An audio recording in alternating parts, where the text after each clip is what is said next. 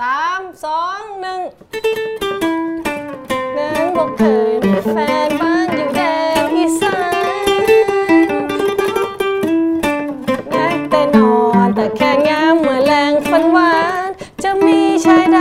ภายในต้องการจะมีชายใดภายในต้องการไม่ปองน้องนั่นแม้ต้องการจะขอสวัสดีพ่อแม่พี่น้องเด้อจ้า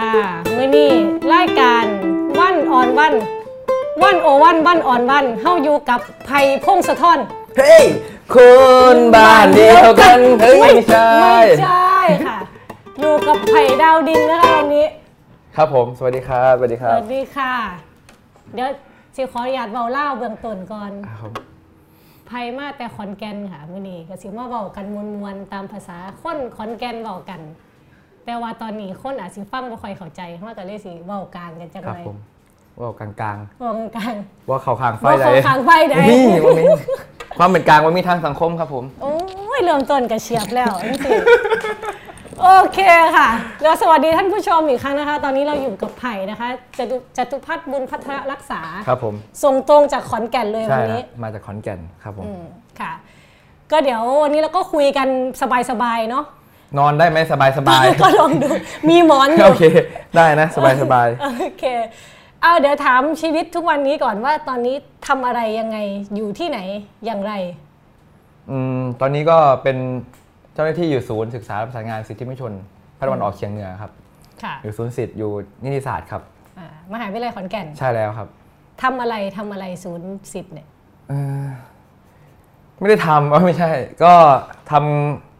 ำงานก็คือว่าเราทำเขาเรียกว่าสร้างพื้นที่การเรียนรู้ให้กับนักศึกษาสร้างนิติทัศนะเพื่อรับใช้สังคมเป็นคนละคนกับเมื่อกี้เลยนะต่อเข้าประเด็นทีนี้เพิ่งเห็นว่าเมื่อวันก่อนไปลงพื้นที่น้ำท่วมที่บ้านไผ่เนาะจังหวัดขอนแก่นเป็นไปยังไงมายังไงเล่าสถานการณ์ให้ฟังนิดนึงว่าน้ำท่วมสถานการณ์เป็นยังไงบ้างแล้วเราเข้าไปช่วยอะไรเขายังไงบ้างคือบ้านไผ่นี้ไม่ท่วมบ้านไผ่นี้ไม่ท่วมแต่บ้านไผ่เมืองพลจังหวัดขอนแก่นเนี่ยท่วมบ้านไผ่แต่บ้านไผ่นี้ไม่ท่วมคือโอเคคิดว่าตอนนี้คนน่าจะงงอำเภอบ้านไผ่นะคะอำเภอบ้านไผ่จังหวัดขอนแก่น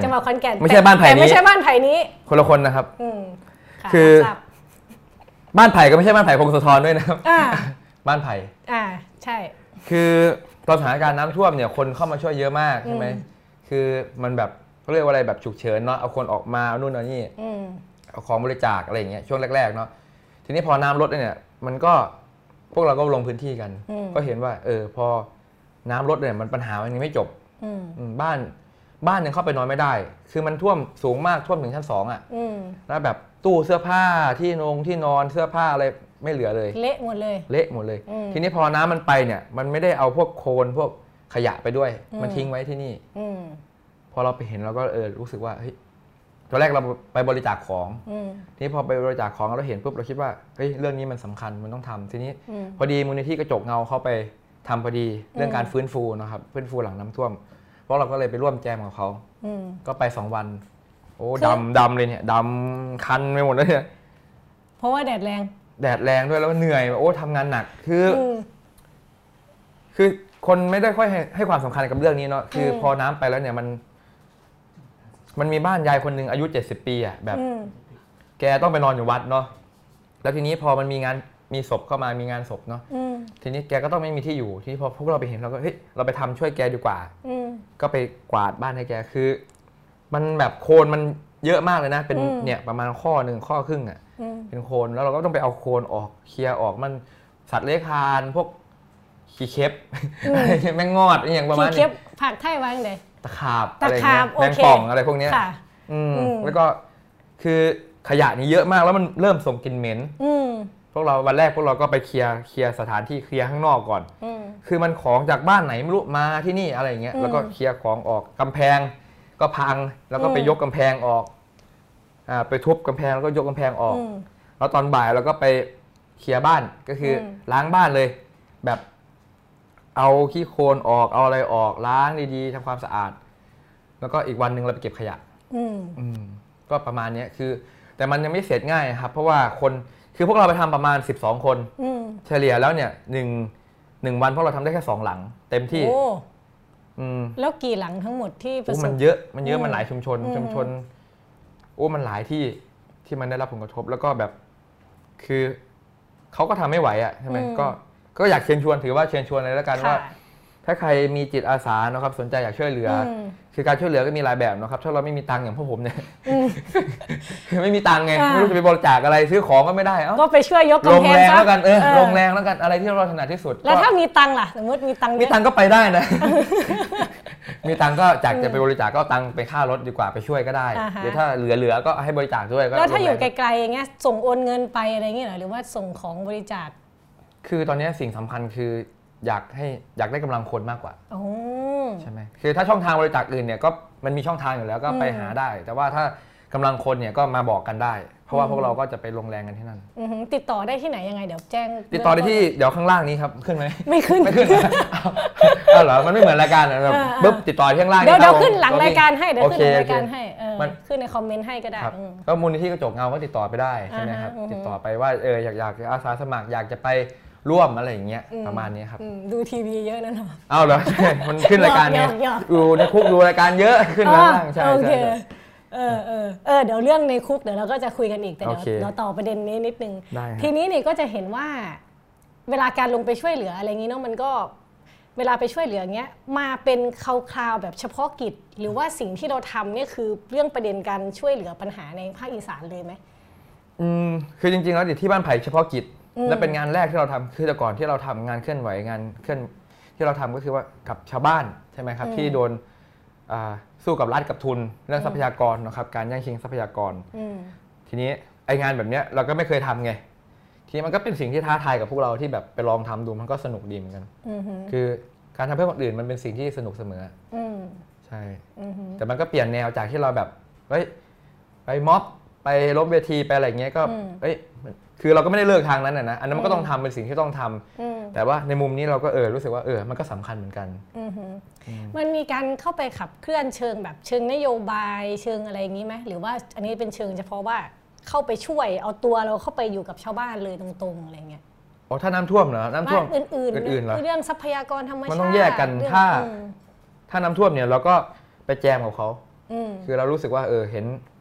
แบบถ้าพูดเท่ๆคือว่าทนเห็นความยากลำบากของคนอื่นไม่ได้ไงเราต้องเข้าไปช่วยเหลืออะไรอย่างเงี้ยอันนี้คือแบบก็ไปช่วยแต่ถ้าแบบเรื่องที่เราทำอยู่ตลอดเนี่ยเรื่องทรัพยากรเรื่องอะไรพวกนี้มันก็เป็นเรื่องที่เป็นการเมืองใช่ไหมมันเป็นปัญหาทางโครงสร้างทางการเมืองเกี่ยวกับนโยบายใช่ไหมที่มันออกนโยบายโดยที่ไม่ได้คำนึงถึงคนในพื้นที่เป็นปัญหาเกี่ยวกับกฎหมายใช่ไหมครับที่เอื้อประโยชน์ให้กับกลุ่มทุนในการแสวงหาทรัพยากรธรรมชาติไอ้พวกเนี้ยแล้วก็ไปร่วมอยู่กับชาวบ้านร่วมสู้กับชาวบ้านร่วมเคียงข้างเคียงบ่าเคียงไหลสู้เคียงข้างที่ว่านี่คือยังไงไปช่วยในแง่กฎหมายไปช่วยดูเอกสารหรือว่าก็ยังไงเท่าที่ทำได้ใช่ไหมไปเรื่องกฎหมายคือพวกเรายังเป็นนักศึกษาใช่ไหมก่อนเนาะเป็นนักศึกษายังไม่จบก็ให้ความรู้เรื่องสิทธิ์อย่างเงี้ยรัฐธรรมนูญอย่างเงี้ยมาตรานู้นมาตรานี้อะไรอย่างเงี้ยเรื่องสิทธิมนุษยชนแล้วก็ส่วนใหญ่ก็จะเป็นงานเคลื่อนไหวรณรงค์อย่างเงี้ยเราก็ไปช่วยรณรงค์ออกแบบคือออกแบบร่วมกันกับชาวบ้านออกแบบร่วมกันการเคลื่อนไหวต่างๆก็ไปช่วยหนุนเสริมกันไปอะไรอย่างเงี้ยมีงานมีอะไรเราก็ไปช่วยการเคลื่อนไหวเราก็ช่วยแต่ช่วงสมัยนักศึกษาก็จะเน้นการเคลื่อนไหวแอคชั่นอะไรอย่างเงี้ยเคลื่อนไหวทางการเมืองเพราะว่าพวกเราว่างไงคือพวกเราว่างคือต้องเข้าใจว่าสมัยนักศึกษามันไม่เรียนไงเรียนมันบ้างไงก็เรียนบ้างไม่เรียนบ้างแต่ส่วนใหญ่จะไม่เรียนบ้างมากกว่าไม่แต่คือโดยวิถีชีวิตของคนอีสานใช่ไหมครับเขาก็ต้องทำไร่ทำนาเนาะทำนู่นทำนี่ตื่นเช้ามาก็ต้องทำนู่นทำนี่แล้วคือโดยวิถีเขาเนี่ยไม่มีเวลาว่างที่จะพอมาเหมือนพวกผมอ่ะไปนั่งดูหนังอย่างเงี้ยศึกษาดูคลิปการเคลื่อนไหวดูนู่นดูนี่อย่างเงี้ยพอพวกเราว่างเราก็ดูอะไรพวกนี้พวกเรามีไอเดียพวกเราก็เสนอไปอะไรอย่างเงี้ยชาวบ้านไม่มีเวลาที่จะมานั่งอะไรแบบนี้เขาก็ตื่นเช้าก็ไปหาเงินหาอะไรส่งลูกเรียนอะไรอย่างเงี้ยจากที่แบบตั้งแต่เริ่มทำงานมาเนาะโอเคอาจออกจากเรือนจำได้ไม่นานแล้วก็เริ่มทำงานอันนี้ต่อเนื่องจากแต่เดิมที่เคยทำอยู่แล้วอะไรเงี้ยไผ่มองเห็นปัญหาอะไรในภาคอีสานที่คิดว่ามันสำคัญที่คิดว่ามันจะเป็นต้องได้รับการแก้ไขอย่างมากอะไรเงี้ยคือ ทุกอย่างมันก็เหมือนเดิมอ่ะแต่เขาเปลี่ยนวิธีการที่มันแยบยลขึ้นอ่ะยังไงเช่นคำพูดอย่างเงี้ยอย่างเช่นยกตัวอย่างล่าสุดเนี่ยโครงการสารพลังประชารัฐอย่างเงี้ยโอ้มันแบบฟังดูคำแล้วมันแบบรู้มากดีมากอะไรเงี้ยแต่ที่จริงมันก็เหมือนเดิมอ่ะคือนโยบายทุกอย่างเหมือนเดิมกฎหมายคล้ายเดิมแต่มันเปลี่ยนทำให้มันดูดีทำให้คนรู้สึกว่าเพื่อคนอื่นอะไรอย่างเงี้ยคืออันนี้มันเป็นสิ่งที่มันอัปเดตสำหรับผมนะคือมันแบบว่ามันเป็นการเอาเปรียบที่มันเฉียบขึ้นอ่ะเขาเข้ามาทำอะไรเขาเข้ามาทำอะไรเล่าให้เป็นอย่างพวกนี้ที่ผมจะต้องรีบไปใช่ไหมเพราะว่าพวกนี้มันมีเวทีรับฟังมันเป็นเวทีที่ผมอยากเปลี่ยนคำใหม่เพราะว่าคำนี้มันเป็นเวทีที่ไม่รับฟังความเห็นจริงๆมันชื่อเวทีรับฟังความเห็นแต่จริงๆแล้วมันไม่รับฟังความเห็นเข้าใจไหมคือชื่อว่าเวลาเขาจะกำหนดโครงการอะไรเนี่ยมันต้องเรียกคนในชุมชนในพื้นที่มารับฟังความเห็นว่าจะเห็นด้วยไหมอยากให้สร้างโรงงานไหมอยากให้ทำนู่นทำนี่ไหมแต่พอเอาเข้าจริงๆแล้วในกฎหมายว่างั้นเนาะแต่พอสภาพความเป็นจริงคือเขาก็จะจ้างคนมาหรือเอาคนนอกพื้นที่มาที่ไม่เกี่ยวมาเพื่อเป้าหมายเขาคือเพื่อให้ผ่านว่ามีคนมาฟังเราเท่านี้เท่านี้คือมันเป็นเวทีที่ทำไงก็ได้ให้มันผ่านแล้วมันจะเรียกเวทีรับฟังความเห็นไหมผมก็เลยใช้คำว่าเวทีไม่รับฟังความเห็นแล้วเราเข้าไปทำอะไรเนี่ยก็ล้มสิครับเวทีแบบนี้ไปล้มเลยเหรอล้มยังไงอธิบายเวลาเข้าไปอย่างเงี้ยคือถ้าเป็นสมัยก่อนเนี่ยคือผมโตมาจากการล้มเวทีปิดถนนสมัยก่อนเป็นประชาธิปไตยเนาะมันก็ทำได้คือในเมื่อเวทีมันไม่ถูกต้องเราก็ยุติไปเพราะว่ามันจะเป็นกระบวนการถ้ามันผ่านกระบวนการนี้ได้มันก็ไปขออนุญาตได้นึกออกไหมเพราะฉะนั้นสิ่งที่มันเป็นสำคัญทำไมเขาต้องล้มกันทำไมเขาต้องโฟกัสที่เวทีรับฟังความเห็นเพราะว่าไอ้ฝั่งทุนฝั่งรัฐเนี่ยมันก็ต้องการให้มันผ่านไปเพื่อเขาเรียกเทคนิคทางกฎหมายพอผ่านไปแล้วปุ๊บมันก็จะเป็นขั้นตอนต่อไปที่จะผ่านขั้นตอนต่อไปเนี่ยเราทำอะไรยากเลยร้องหน่วยงานทำมาหมดแล้วเขาก็ไม่ได้สนใจเพราะว่ามันมีธงอยู่แล้วว่าต้องทำให้ได้ทำให้ผ่านอะไรอย่างเงี้ยเพราะฉะนั้นเวทีนี้คือเป็นเวทีเป็นสงครามอ่ะเปิดกิ้วใส่กันอ่ะเปิดกิ้วใส่กันว่าอันนึงก็ต้องจะเอาให้ได้อันนึงก็ต้องหยุดไว้ก่อนใช่ไหมชาวบ้านก็ต้องบอกให้หยุดให้ก่อนเพื่อชะลอเพื่อสร้างความเข้าใจในพื้นที่อะไรอย่างเงี้ยคือเรื่องนี้มันมีมานานแล้วนะแต่เพียงแค่ว่ามันเปลี่ยนเขาใช้วัฒกรรมใหม่เนาะวัฒกรรมก็คือคำพูดที่สร้างอำนาจเนาะเช่นโครงการสารพลังประชารัฐอะไรอย่างเงี้ยพวกอะไรนะนโยบายทวงคืนผืนป่าอย่างเงี้ยคือก่อนเดือนก่อนเนี่ยมันก็มีการไล่รื้อเนาะไล่รื้อพื้นที่ที่จะประกาศคือมันเป็นความขัดแย้งก็มันจะบอกว่าไงดีว่าเรื่องในอีสานเนี่ยมันเยอะมากนะเล่าในรายการนี้ถึงเช้ายังไม่หมดเลยปัญหาอีสานเนี่ยคือเอาทั้งนั้นเอาสถานการณ์ที่มันเพิ่งผ่านมาเนาะเร็วๆเนาะก็อย่างเรื่องที่ดินอย่างเงี้ยก็เป็นโครงการนโยบายทวงคืนผืนป่าคือฟังดูมันยังไงสวยรู้ไหมงดงามตามวัยมากว่าแบบทวงคืนผืนป่ารักษาผืนป่าอะไรเงี้ยแต่จริงๆแล้วมันไม่ใช่ไงใช่ไหมผมจะอธิบายแบบสั้นๆก็คือว่าบ้านเราเนี่ยมันมีป่าอนุรักษ์เนาะเคยไปเที่ยวไหมพวก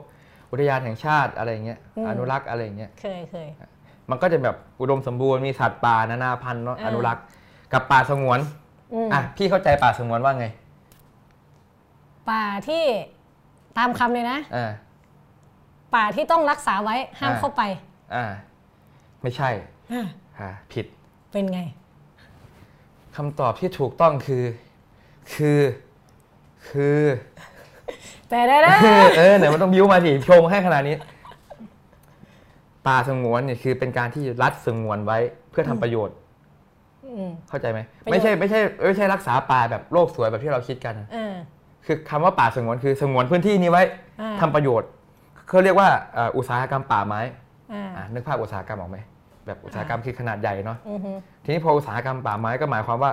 ปลูกป่าขนาดใหญ่เพื่อที่จะเอาไปตัดขายแล้วเอากำไรตรงเนี้ยเข้ารัฐนี่คือป่าสงวนคือคนในสังคมเข้าใจผิดแล้วรัฐก็ไปใช้คำว่าชาวบ้านบุกรุกอะไรอย่างเงี้ยแล้วที่จริงแล้วพื้นที่นี้คือสงวนไว้ให้รัฐใช้ประโยชน์ก็คือปลูกป่าตอนนี้เขาปลูกยูคาอย่างที่สวนป่าคอนสารที่บ้านบ่อแก้วที่เขาแบบเพิ่มกันยื่นหนังสืออะไรกันที่มันจะไล่ลื้อกันน่ะก็เป็นปัญหาแบบนี้เรื่องที่ดินเรื่องทรัพยากรเรื่องโรงงานอุตสาหกรรมก็ล่าสุดเนี่ยอย่างเรื่องที่ดินเนี่ยก็เขาก็ชะลอการไล่ลื้อก็เลื่อนไปอีกเดือนหน้าคือไม่ได้หมายความว่าจะไม่ลื้อนะแต่ว่าเลื่อนไปอีกเดือนหนึ่งก็จะลื้อ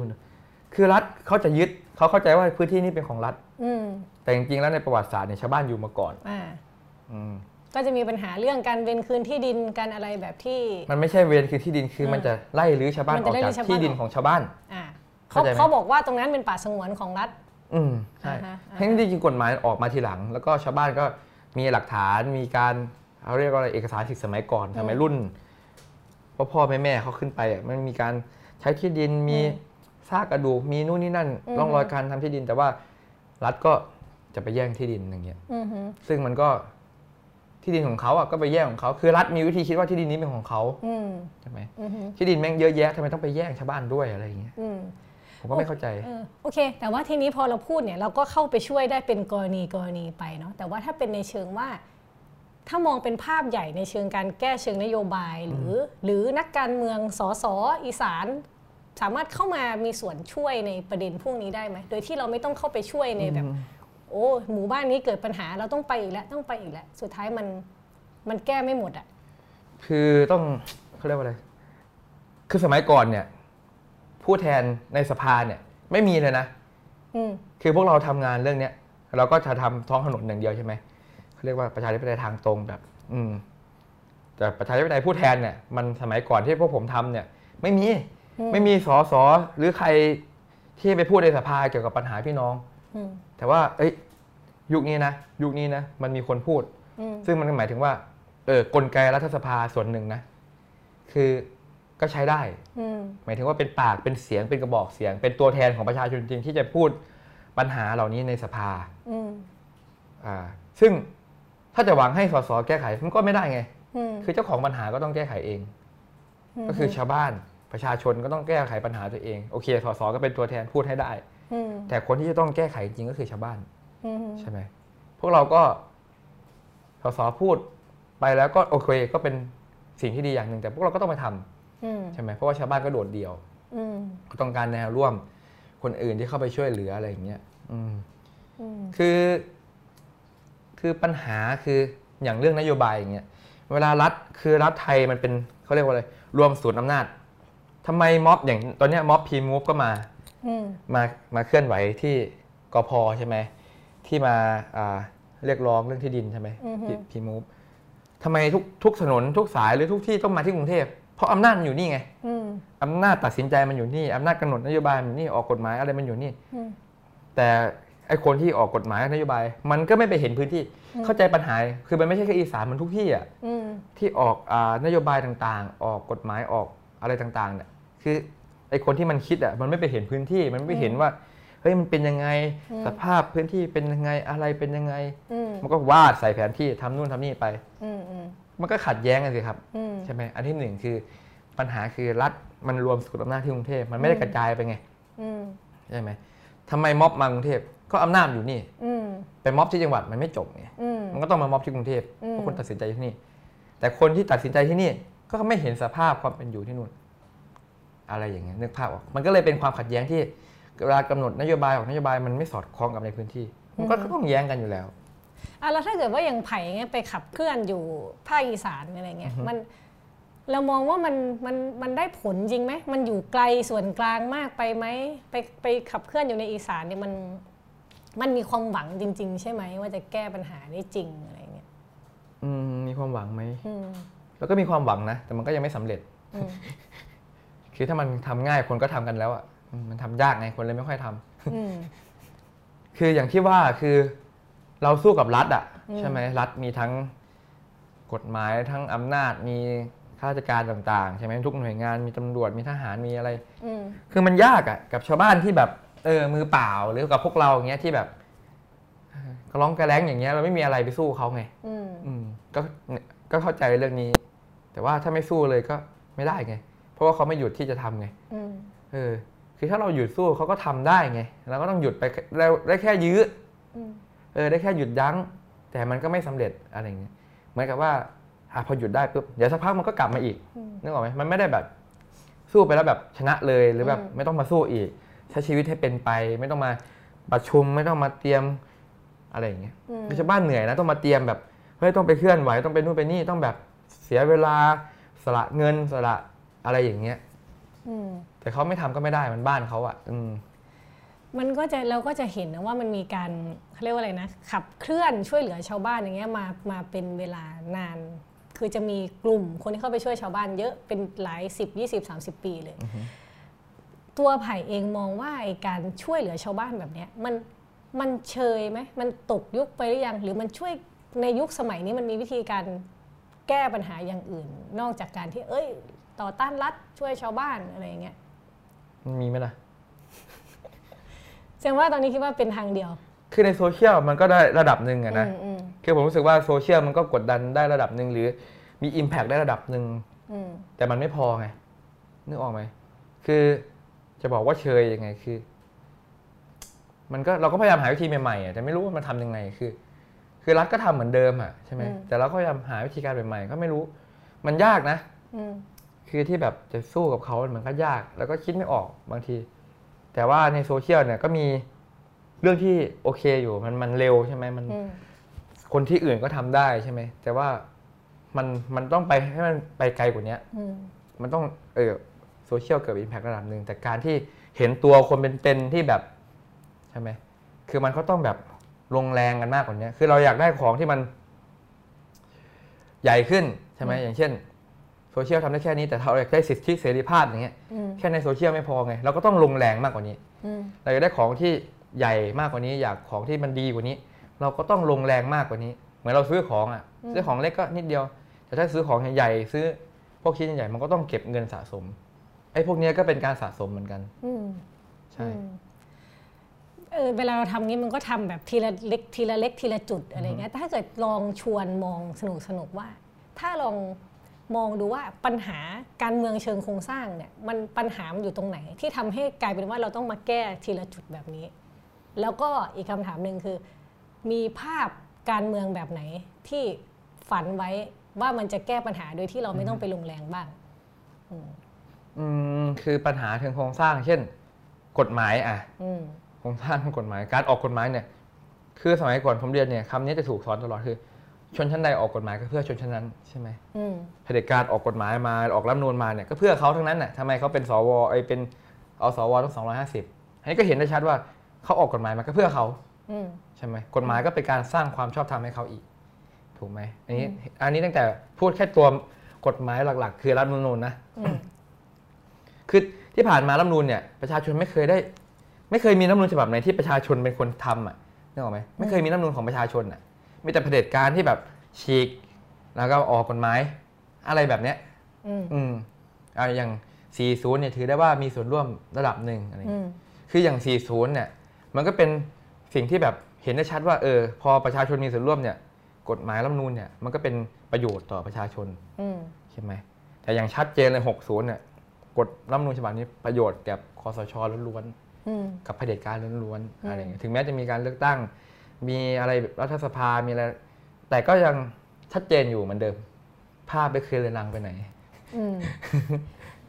ประมาณนี้อันนี้คือกฎหมายแล้วก็โครงสร้างทางอำนาจอย่างเงี้ยคือเขาไม่ได้กระจายอำนาจไปไงเขาสั่งมาแล้วอ่ะใต้บังคับบัญชาก็ต้องทำถูกไหมทั้งที่แบบเขาก็เข้าใจชาวบ้านแต่เขาก็ไม่ทำก็ไม่ได้ถูกไหมความเป็นจริงคือ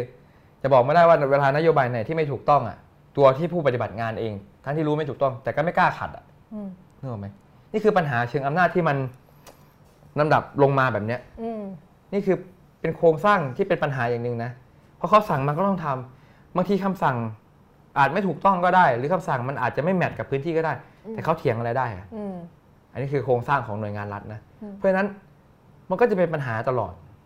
ใช่ไหมกฎหมายโครงสร้างอำนาจการรวบรวมอำนาจเนาะแล้วก็การมีส่วนร่วมนี่สำคัญเลยคือประเด็นคือเวลาเขาคิดอะไรเนี่ยเขาคิดว่าเขาคิดดีนะเขาอาจจะคิดว่าเขาคิดดีแต่ประเด็นคือการที่จะทำอะไรมันต้องมีร่วมกันดิคือสังคมไทยปัญหาอย่างตอนนี้คือมันไม่ได้ต้องการคนที่เก่งอ่ะไม่ใช่แบบคุณรู้ทุกอย่างเก่งทุกอย่างเหมือนประยุทธ์อะไรเงี้ยเก่งทุกเรื่องอะไรเงี้ยเป็นประธานทุกอันเขาไม่ต้องการคนเก่งแต่เขาต้องการคนที่เฮ้ยเอาคนเก่งมาทำดิคุณต้องจัดการอย่างนี้คุณไม่รู้ก็ไม่รู้ไม่ต้องพูดใช่ไหมเอาคนที่รู้คนที่เก่งคนที่เข้าใจมาทำไม่ใช่ยึดอำนาจไว้คนเดียวไม่ใช่ตัวเองทำคนเดียวมันต้องเฮ้ย เรารู้ว่าคนนี้เก่งอะไรเรารู้ว่าอันนี้ต้องออกแบบไงก็ต้องให้คนนั้นทำช่วยๆกันนี่คือปัญหาอย่างหนึ่งคือเขาเป็นประธานทุกสถาบันเลยตอนนี้อะไรอย่างเงี้ยคือมันเก่งเกินไปเก่งเกินอะไรอย่างเงี้ยแต่จริงๆแล้วถ้าเราเอาแบบเฮ้ยถามเขาบ้างใช่ไหมเฮ้ยเราจะพัฒนาประเทศในแบบไหนการมีส่วนร่วมอย่างเงี้ยคือคนอีสานไม่ได้ต้องการความไม่เจริญนะเขาต้องการความเจริญแต่มันต้องมาจากการมีส่วนร่วม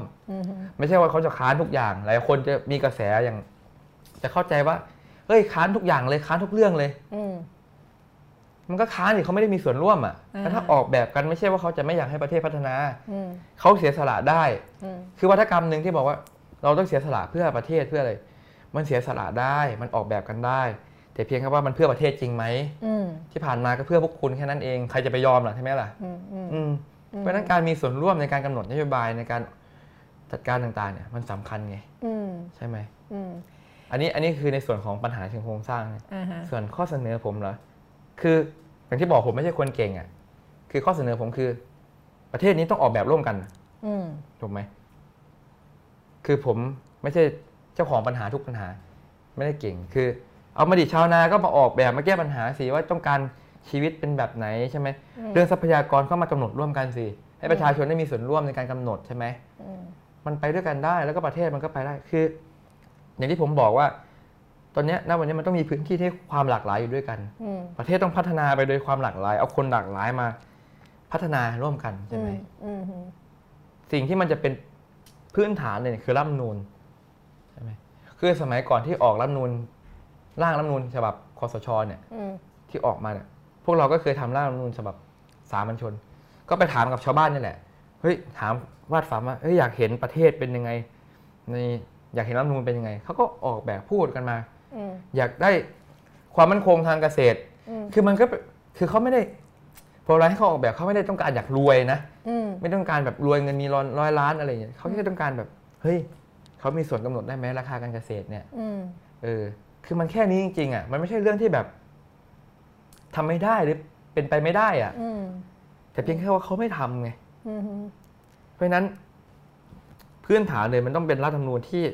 มีส่วนร่วมกันใช่ไหมออกมาคือรัฐธรรมนูญบ้านเรามันเยอะมากแต่มันไม่มีแก่นสารไม่มีหลักการไงจริงๆแล้วมันไม่ต้องเยอะแต่มันเป็นการกำหนดสิทธิหน้าที่ที่แบบครอบคลุมใช่ไหมเป็นพื้นฐานใช่ไหมรัฐธรรมนูญอ่ะแล้วมันควรเป็นรัฐธรรมนูญของทุกคนทุกคนควรมีส่วนร่วมใช่ไหมใครมีปัญหาอะไรอ่ะอย่างถ้าสมมติเป็นสมัยผมสมัยก่อนเป็นวัยรุ่นผมไม่อยากเกณฑ์ทหารอย่างเงี้ยก็ต้องมีออกแบบกันสิหรืออะไรแบบเนี้ยคือผมคิดว่ามันเป็นสิ่งที่มันเป็นปัญหากับทุกคนอ่ะแต่พอมันผ่านไปแล้วเนี้ยมันก็คิดว่าเฮ้ยเราผ่านมาได้แล้วแต่คนที่มันยังไม่ผ่านอ่ะมันก็ยังรู้สึกเจ็บปวดอยู่ผมก็ยังตาตึงกับเรื่องการเกณฑ์ทหารอยู่มีเพื่อนที่แบบต้องไปเกณฑ์ทหารต้องคือผมรู้สึกว่าเราทำเพื่อประเทศได้นะแต่มันสถานการณ์ลบไหมล่ะคือแบบเราไม่ได้เกลียดทหารนะคุณก็ทำไปดิทำทหารแบบสมัครเป็นอาชีพหนึ่งไปเลยอย่างเงี้ยในรัฐธรรมนูญก็กำหนดนะตอนสำหรับฉบับสามัญชนก็คุยเรื่องนี้เรื่องราคาการเกษตรเรื่องการศึกษาเรียนฟรีคือแบบภาษีเราจ่ายอ่ะแล้วแบบคุณเอาไปซื้อนู่นซื้อนี่แบบไม่ถามเราสักคำอ่ะแต่เวลาเก็บกันจังอะไรอย่างเงี้ยแต่เวลาอย่างกรุงเทพที่ก็เป็นคนอีสานเนาะเราเสียภาษีเท่ากันอ่ะแต่ทำไมกรุงเทพมีรถไฟใต้ดินบนดินนู่นนี่นั่นบ้านเราคมนาคมทำไมแย่อยู่เลยทั้งที่เราเสียภาษีเท่ากันอย่างเงี้ยนึกภาพออกไหมอันนี้แหละว่าจะถามประเด็นถัดไปเลยว่าถ้าให้เจาะมาเฉพาะเรื่องอีสานเลยนี่นอกจากเรื่องปัญหาเรื่องป่าเรื่องทรัพยากรธรรมชาติอะไรต่างๆอะไรเงี้ยถ้าพูดกันว่าเจริญเลยตั้งแต่เด็กจนโตนี่มองว่าอีสานมันเจริญขึ้นเยอะมากน้อยแค่ไหนไหมเจริญในแบบไหนอ่ะเจริญในแบบที่เรามองว่ามันเป็นคุณภาพชีวิตที่ดีอ่ะยังเลยถ้าคุณภาพชีวิตที่ดีคือความเจริญผมไม่ได้มองแค่ว่าถนนหรือห้างสรรพสินค้าหรืออะไรเงี้ยคือคุณภาพชีวิตไงมันยังแย่อยู่แรงงานยังไม่มีเวลาพักอะไรอย่างเงี้ยนึกออกไหมคือมันแท็กซี่ทั้งหมดเนี่ยคือถ้าว่าอีสานเจริญเนี่ยหรือว่ามีความคุณภาพชีวิตดีเนี่ยแท็กซี่ที่กรุงเทพเนี่ยจะไม่มีคนอีสานแล้วใช่ไหมเขาก็ต้องไปทำนากับบ้านกับอะไรผมเวลาถามแท็กซี่ผมก็ถามเขาตลอดเขาก็อยากกลับบ้านไอ้คนอีสานบ่แมนคนใส่อุบลเอ้าเป็นยังไงไม่เฮ็ดเฮ็ดนะบ่รวยว่ะอะไรประมาณเนี้ยคือ อย่างเวลาเทศกาลเห็นไหมกรุงเทพเงียบมาเลยนะแล้วรถไปติดอยู่มิตรภาพไม่ใช่ลาบก้อยด้วยนะมิตรภาพแต่มิตรภาพลาบก้อยแซ่บแซ่บใช่ไหมมันมีร้านลาบเป็ดข้างๆก็แซ่บคือผมรู้สึกว่าถ้าคุณภาพชีวิตแบบนี้มันเป็นตัวชี้วัดเลยถ้าแบบคุณภาพชีวิตที่อีสานดีจริงเนี่ยคนเขากลับไปหมดแล้วใช่ไหมเหมือนเพลงพี่ปูอ่ะกลับบ้านพ้องเราชาลูกอีสานอะไรอย่างเงี้ยอ้าวแต่ว่ามันก็มีแบบขอนแก่นโมเดลอุดรโมเดลที่ผุดขึ้นมาแล้วคนก็จะรู้สึกว่าเอออีสานมันก็ดีขึ้นกว่าแต่ก่อนเยอะนะพวกสมาร์ทซิตี้อะไรพวกนี้เหรอแบบนี้เหรอมันไม่ใช่แบบโอ้ยคือมันเอื้อทุนในพวกเนี้ยเอื้อทุนยังไงคือความเจริญในแบบเขาคือมีอุตสาหกรรมมีน้ำมีไฟมีอุตสาหกรรมมีถนนเขาก็เพื่อส่งออกอุตสาหกรรมอ่ะที่เขาไม่ได้คิดเพื่อคนอื่นเลยอ่ะเขาคิดเพื่อตัวเองแต่เวลาอย่างที่ผมตั้งแต่พูดตั้งแต่แรกว่าเวลาเขาใช้คำพูดใช้วาทกรรมเนี่ยมันดูดีแล้วพอเวลาเราไปค้านเนี่ยมันเราดูแย่เหมือนความเจริญไปเลยอ่ะทั้งที่จริงแบบสิ่งที่เขาทำจริงๆแล้วเนี่ยมันเพื่ออุตสาหกรรมเพื่อผลประโยชน์เขาเลยเขาไม่ได้ทำเพื่อผลประโยชน์ส่วนรวมเลยเอาอยู่ขอนแก่นอย่างนี้รู้สึกว่าแบบเดินทางง่ายขึ้นไหมง่ายขึ้นไหมคือถนนเหรอถ้าวัดความถนนโอ้ถนนมันก็เยอะขึ้นเดินทางไงทุกวันนี้บ้านผมถนนก็เยอะขึ้นมันไม่ดีเหรอถนนเยอะโอ้ถนน88เลนแต่คุณภาพชีวิตไม่ดีมันก็แค่นั้นน่ะนึกออกไหมคือความเจริญถนนขึ้นความเจริญคุณภาพชีวิตที่ดีมันไม่ได้วัดกันแค่ถนนไง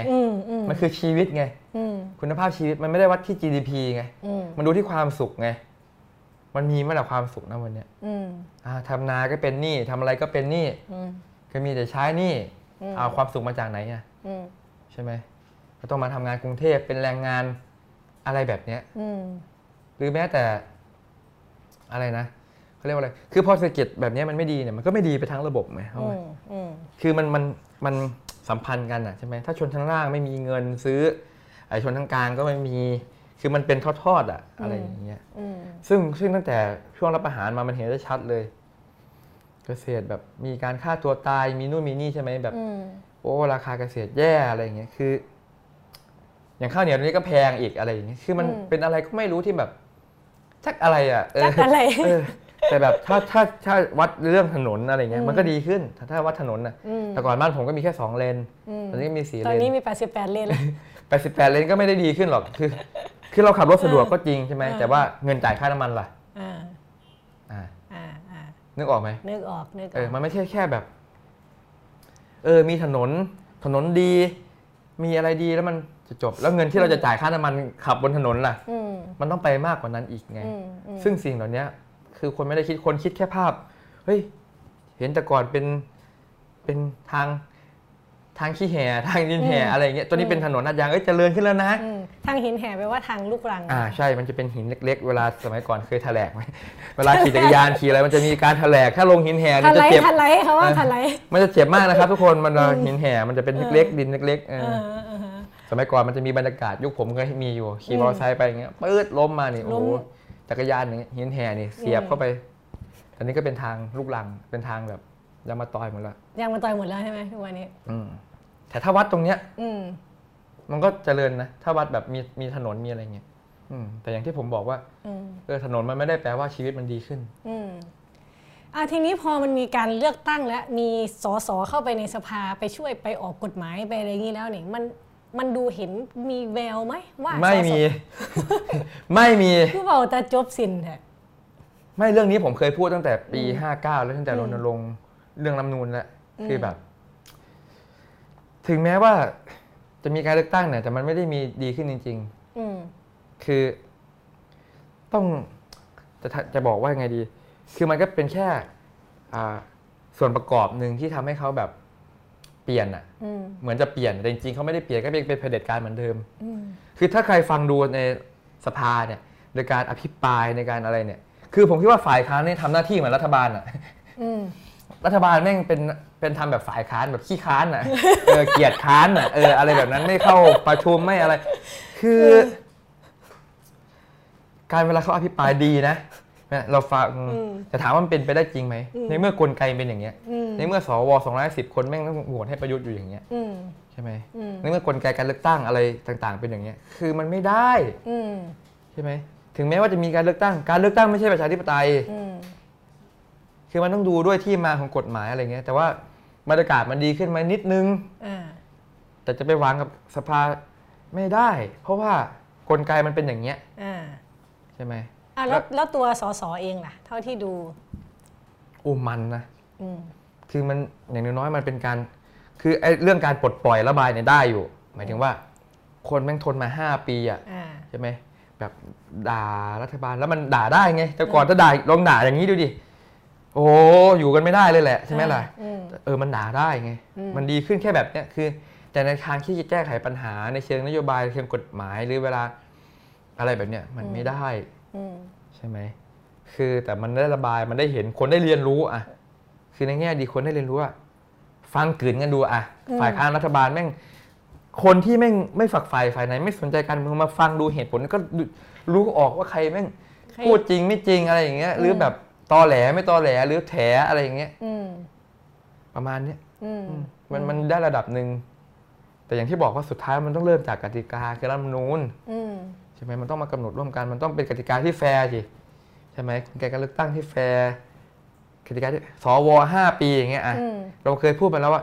ประยุทธ์มีให้เห็นเนี่ย8 ปี2 วาระ4 ปีมีให้เห็นอย่างเงี้ยยุทธศาสตร์ชาติครอบอีก20 ปีอย่างเงี้ย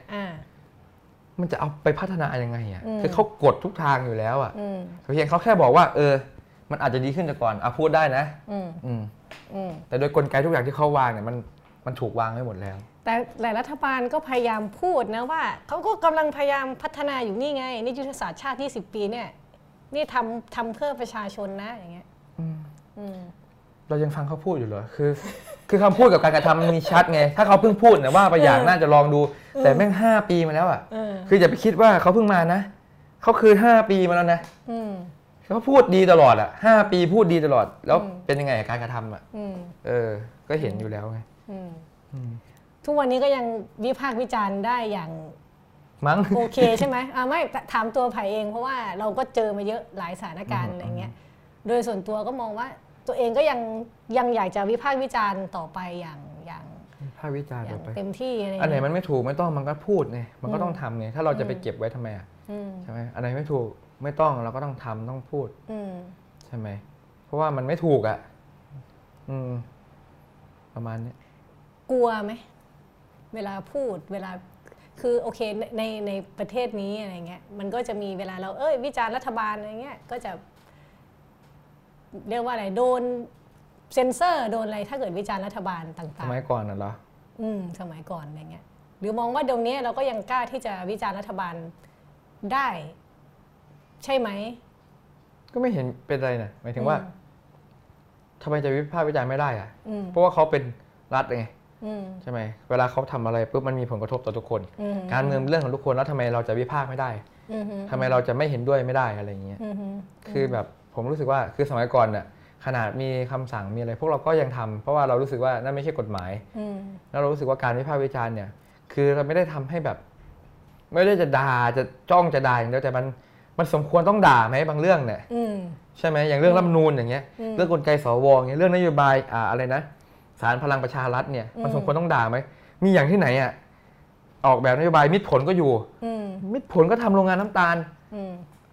มันต้องด่าไหมแบบเนี้ย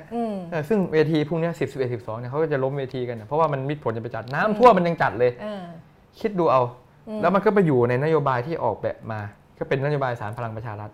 แบบนี้มันควรต้องด่าไหมมันกระทบกับชีวิตคนอื่นอ่ะใช่ไหมนโยบายทวงคืนผืนป่าอย่างเงี้ยใช่ไหมการที่จะไล่รื้อชาวบ้านออกจากที่ดินตัวเองเนี่ยมันควรด่าไหมใช่ไหมเรื่อง AEC มันควรด่าไหมคือผมรู้สึกว่ามันออกอะไรมาแต่ละอย่างมันไม่ได้แคร์ประชาชนเลยนะมันแบบไม่ได้สนใจเลยนะแต่คือเขาเรียกว่าอะไรการหลอกลวงแบบแยบยลแบบปากพูดว่าเพื่อประชาชนทำดีนะอะไรอย่างเงี้ยนั่นแหละแล้วคนนั้นก็เชื่ออย่างไงประเด็นน่ะยังมีคนที่เชื่อไงผมก็ยังงงนะ5 ปีแล้วคุณยังฟังได้แล้วถ้าเกิดว่าเราแบบค้านด่าๆก็จะมีบางกลุ่มเนาะคนบางกลุ่มที่เขาก็มองว่าสร้างความวุ่นวาย จะมาค้านทำไมก็ปล่อยให้เขาทำไปสิอะไรเงี้ยเราจะบอกคนเหล่านั้นยังไงที่เขาวิพากษ์วิจารณ์ในสิ่งที่เราทำคือมีช่วงหนึ่งผมเคยเถียงกันเรื่องนี้แหละคือเถียงจนผมขี้เกียจเถียงอ่ะคือไม่ใช่เพราะว่าคือมันเสียเวลาคือแบบเรามีเวลาทำอย่างอื่นดีกว่าคือเข้าใจเขานะเขาหวังดีนะคือที่เขาแบบอยากให้ประเทศพัฒนาแต่ว่าอย่างที่บอกว่าพอเขาแค่เห็นนโยบายหรือคำพูดหรือแค่แบบเนี้ยคือมันเป็นการพูดถึงเรื่องอนาคตอ่ะนึกออกไหมอย่างสมมติว่าเราจะสร้างโรงงานเราบอกว่ามีผลกระทบรัฐบอกว่าดีไอ้พวกนึงก็จะบอกว่าฟังนโยบายละดีแต่เราก็บอกว่าไม่มีผลกระทบคือมันเป็นเรื่องที่ยังไม่เกิดขึ้นมันเป็นจินตนาการที่คนไม่สามารถเชื่อมโยงได้ทั้งที่แบบ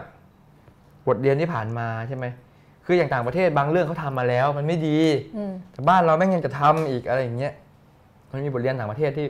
เห็นผลกระทบไปแล้วบ้านเราก็ทำยกตัวอย่างเวลาเราพูดสิ่งที่ยังไม่เกิดขึ้นเหมือนหมอบอกว่ามันจะเป็นเราไม่เชื่อไงจนกว่าเราจะเป็นอะไรอย่างเงี้ยทีนี้เรารอไม่ได้ไงเรารอให้เป็นแบบว่านึกภาพออกไหมว่าเอาให้มันสร้างไปเถอะแล้วมาวัดกันว่ามันเกิดผลกระทบไหมมันเป็นยังไงแล้วมาพอมันเกิดผลกระทบแล้วมาเริ่มใหม่นะกลับมาเริ่มใหม่ไม่ใช่ไงมันพังไปแล้วมันเสียไปแล้วภูเขาอย่างเงี้ยอะอยู่เมืองเลยภูเขาพังไปแล้วแบบไม่เหลือแล้วมันกลับมาได้ไหมไงประเด็นมันอยู่นี้แล้วพอเวลาเราคุยเนี่ยเราพยายามยกตัวอย่างให้เขาเห็นเขาก็ว่าเรานอกเรื่องอีกเราอธิบายเขาบอกว่าคุณอ่านหรือยังอย่างเงี้ยคือผมยังตั้งคำถามว่าคุณยังเชื่อสิ่งที่รัฐพูดอยู่เลยคือคำพูดที่หอมหวานที่แบบมันไม่จริงอ่ะคือเขาเรียกว่าการวิเคราะห์สังเคราะห์ไงคิดวิเคราะห์แยกแยะกับข้อมูลที่มันเกิดขึ้นเวลารัฐพูดมาเนี่ยโอเคพูดมามันสวยรู้หมดแหละแต่คุณคิดวิเคราะห์แยกแยะไหมดูว่าไม่ได้สิ่งที่มันเกิดขึ้นเป็นยังไงเจตนารมณ์จริงๆนะมันเพื่ออะไรเนี่ยคือกลุ่มแบบนี้เขาไม่คิดถึงขั้นเนี่ยเราก็เลยเฮ้ยก็เลยได้ถอนหายใจเฮ้ยไม่เถียงละเหนื่อยอะไรอย่างเงี้ยเพราะมันเป็นเรื่องอนาคตอ่ะอย่างที่บอกว่าที่จะปล่อยใจอยากปล่อยเหมือนน้ำนูนเนี่ยผมแบบเวลาผมไปพูดอย่างเงี้ยคนก็จะบอกว่าโอ้มันไม่ใช่อย่างนั้นหรอกหรืออะไรแบบเนี้ยแต่พอมันเกิดขึ้นจริงแล้วเป็นยังไงอ่ะมันก็ไม่ใช่เรื่องดีที่เราควรชนะนะแบบว่าเป็นไงล่ะมึงไม่ฟังกูตอนนั้นเป็นไงล่ะตอนนี้เป็นอย่างที่กูพูดไหมอะไรอย่างเงี้ยต้องสะใจมันก็แยกกันไปหมดอ่ะเรามันไม่ใช่เรื่องที่น่ายินดีแต่เพียงแค่ว่าเวลาเราพูดอ่ะก็ไม่ฟังกันไม่เชื่อกันอะไรอย่างเงี้ยถ้าเกิดถามกลับนะสมมุติว่าไผ่เชื่อในสิ่งที่ตัวเองทำเนาะเชื่อในแนวคิดของตัวเองอะไรเงี้ยแล้วถ้าวันหนึ่งสิ่งที่เราเชื่อมันไม่ใช่อ่ะสิ่งที่เราเชื่อสิ่งที่เราทำไปทั้งหมดโหมันไม่มีความหมายเลยว่ะมันไม่ถูกต้องเลยว่ะมันไม่ได้เป็นที่คิดเลยว่ะอย่างเงี้ยจะรับมือกับมันยังไงหรือจะตอบคำถามกับคนที่แบบมาวิพากษ์วิจารณ์เราอีกรอบยังไงไม่ประเด็นที่เราเชื่อเนี่ยคือเราเชื่อในเรื่องหลักการเราไม่ได้บอกว่าห้ามสร้างโรงงานห้ามสร้างเหมืองห้ามสร้างเขื่อนเราไม่ได้บอกอย่างนี้เราไม่ได้เชื่ออย่างนี้เราบอกว่าประเด็นคือมันต้องมีส่วนร่วมใช่ไหมออกแบบร่วมกันเราเชื่ออย่างเงี้ยถ้าสมมติว่ามันมีการออกแบบร่วมกันเนี่ยมันจะสร้างก็ได้เราไม่ได้แบบทุกอันที่มาเราจะค้านหมดเราไม่ใช่แบบนั้นนะแต่ประเด็นคือการออกแบบร่วมกันมันพัฒนามันเพื่อประเทศจริงๆไหมเพื่อชุมชนจริงๆไหมมันต้องตั้งคำถามไงอย่างยกตัวอย่างเอาโรงงานน้ำตาลไปตั้งเขาบอกว่าโอ้ยประชาชนได้ประโยชน์ก็เป็นแรงงานเป็นยามอย่างเงี้ยเวลาอุตสาหกรรมมันก็ได้เป็นแค่ยามเป็นคือเปลี่ยนวิถีเขาจากทำนาทำอะไรมันเป็นยามคือมันได้ประโยชน์ตรงไหนคือมันไม่คิดไงแต่ว่าไอสิ่งที่เราเชื่อคือการมีส่วนร่วมใช่ไหมสิ่งที่เราเชื่อคือการประชาธิปไตยที่แบบทุกคนมีส่วนร่วมทุกคนสามารถออกแบบร่วมกันได้อย่างเงี้ยเราเชื่อแบบนี้ณวันหนึ่งมีการออกแบบร่วมกันนะมันเกิดการสร้างขึ้นมาเราก็ไม่ได้มีปัญหาอะไรถูกไหมเราไม่ได้คิดว่าเราต่อต้านมันโรงงานนี้มาทุกโรงงานทุกอุตสาหกรรมเราต่อต้านแบบนี้ไม่ใช่แต่อันไหนที่มันเป็นนโยบายที่ดีเพื่อประชาชนจริงๆเพื่อประโยชน์จริงๆมันใช่ไงอย่างเขื่อนนะยกตัวอย่างบอกว่าเพื่อเกษตรกรอย่างเงี้ยไม่ห้ามเกษตรกรทำนาทำไร่คืออ้างเขื่อนเพื่อเกษตรกรแต่พอเอาเข้าจริงๆคืออะไรนะเกษตรกรเขื่อนคือไม่ได้เพื่อประชาชนอ่ะก็คือเพื่อนนายทุนอ่ะ ใช่ไหมทุนมันต้องการน้ำกับไฟซึ่งก็นั่นแหละก็เพื่อเขาแล้วแบบอ้างเกษตรกรอย่างเงี้ยมันน่าค้านไหมเอาคือเราไม่ได้ค้านทุกเรื่อง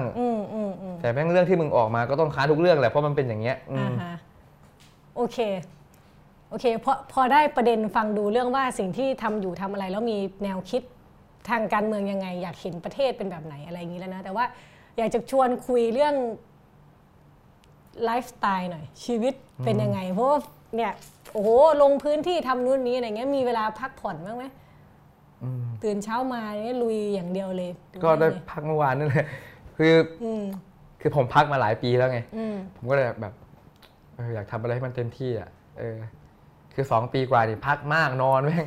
นานแล้วอะไรเงี้ยคืออยากทำอะไรบ้างก็เหนื่อยดีสนุกดีคือมันก็ยังเขาเรียกว่าอะไรมันชีวิตมันมีชีวาดีอ่ะไม่ได้น่าเบื่อจำเจทำอะไรเดิมๆมันก็ไปช่วยน้ำท่วมแล้วก็ได้เรียนรู้อะไรใหม่ๆเนาะได้เห็นปัญหาใหม่ๆของสังคมมันไม่ใช่มีแค่เรื่องเดียวแล้วก็เดินทางแต่ละครั้งมันก็ได้เรียนรู้เจอผู้คนมันก็ได้เรียนรู้อะไรอย่างเงี้ยถ้าเทียบแบบจาก2ปีที่อยู่ข้างในเนาะแล้วพอออกมาข้างนอกเนี่ยเรารู้สึกว่าเรามองโลกเปลี่ยนไปบ้างไหมมีอะไรที่มันรู้สึกว่ามันเปลี่ยนตัวตนเปลี่ยนข้างในเราบ้างก็แบบอดทนขึ้นนะมั้งคือแบบสังคมที่ไม่พร้อมจะเปลี่ยนแล้วก็ไม่เปลี่ยนก็ไม่เปลี่ยนไม่พร้อมก็ไม่พร้อมอะไรอย่างเงี้ยก็อดทนขึ้นไม่รีบไงไม่รีบร้อนไม่ใจร้อนอะไรอย่างเงี้ยไม่พร้อมก็เอาทนรับมันได้ก็รับกันไปรับด้วยกันนั่นแหละอะไรจะอดทนได้นานแค่ไหนคิดว่าผมเหรอคือผมอดทนไม่ได้ไม่งั้นผมไม่ออกมาเคลื่อนไหวตั้งแต่แรกไงเข้าใจไหมสรุปอดทนได้ไหมคือแต่ผมทำคนเดียวไม่ได้ไงมันต้องรอคนอื่นไงคือถ้าผมอดทนได้ผมไม่ติดคุกนะผมไม่ไปชู3นิ้วผมไม่ไปค้านรับอาหารไม่ไปอะไรนะถ้าผมอดทนได้ผมก็จะอยู่เหมือนเขาอ่ะโอเคไม่เห็นด้วยแต่ก็นิ่งๆไปอะไรอย่างเงี้ยแต่เราอดทนไม่ได้ไงคือแค่แบบจะรัด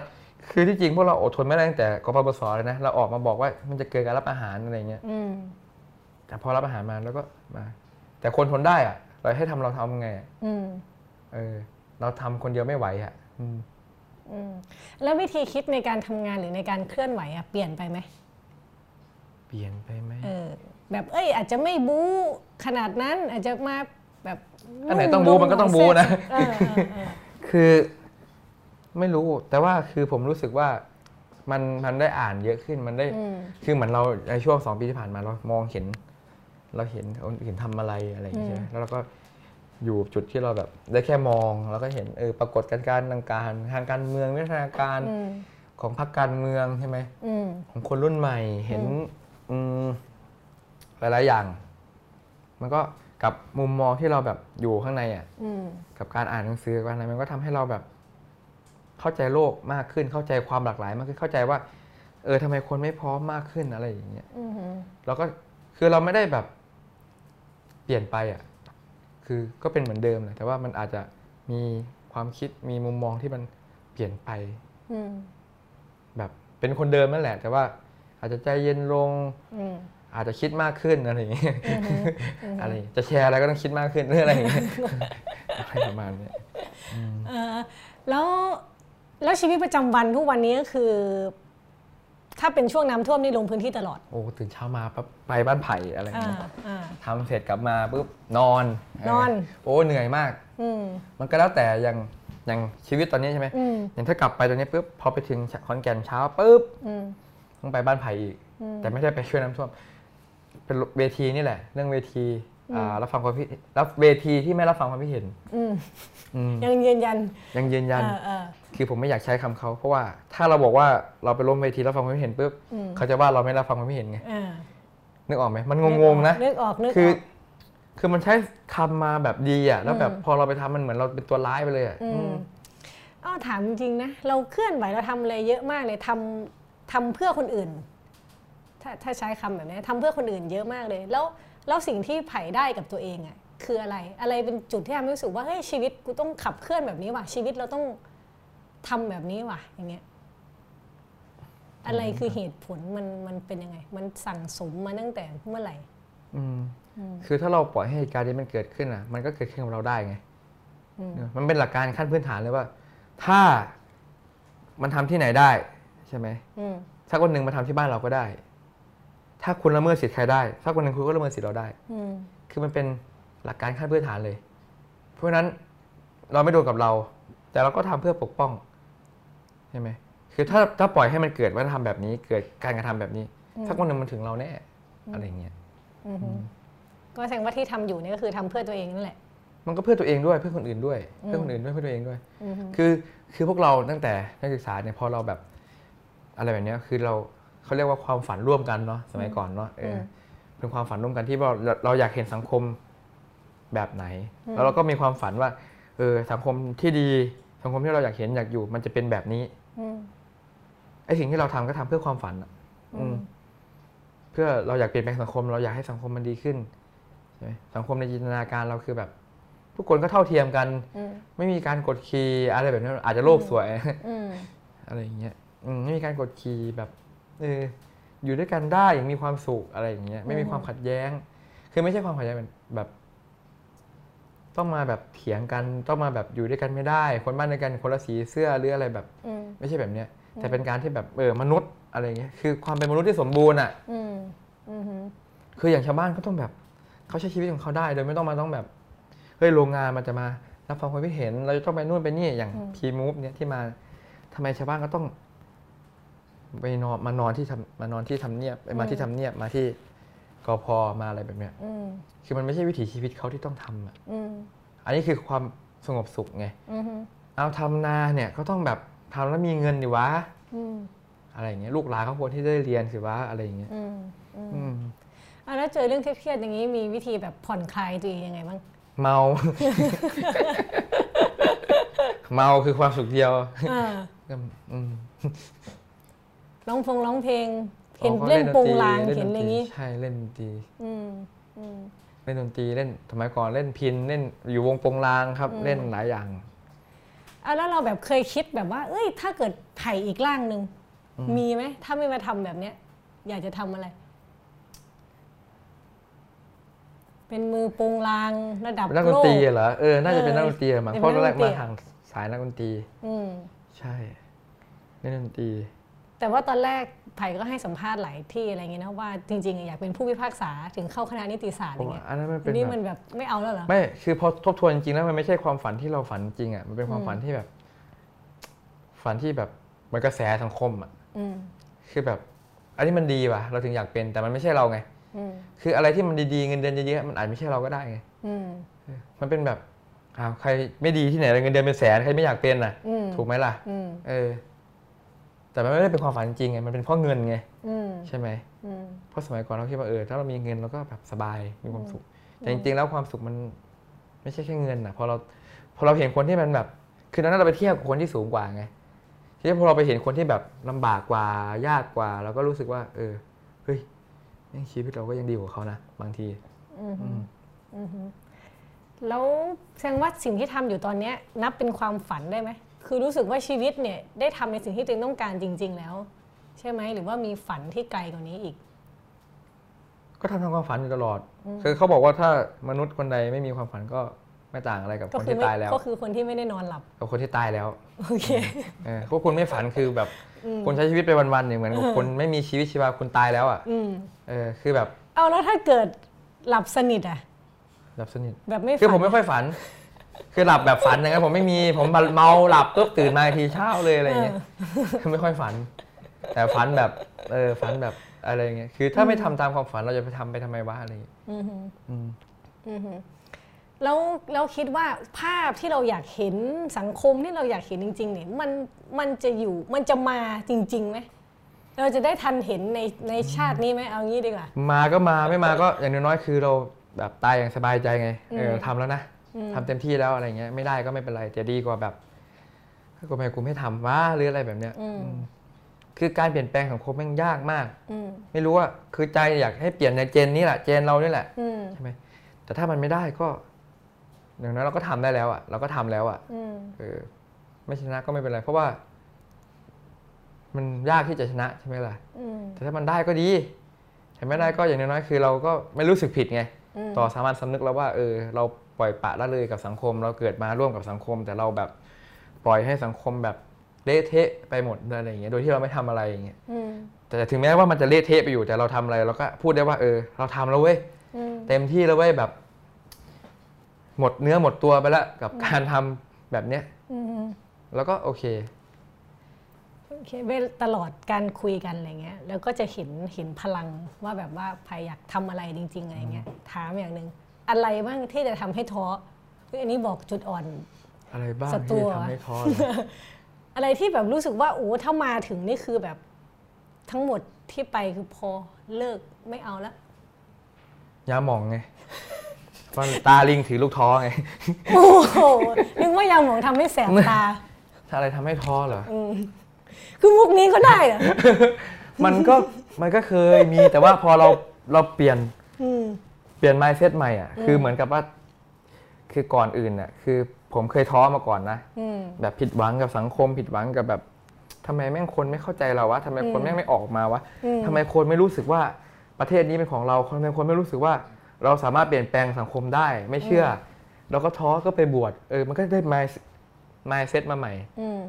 เปลี่ยนมุมมองที่เรามองแต่เราก็ทำงานเหมือนเดิมทำอะไรเหมือนเดิมแต่มันเปลี่ยนวิธีคิดในการมองใหม่มันก็มันก็สบายใจขึ้นมีความสุขขึ้นในการทำงาน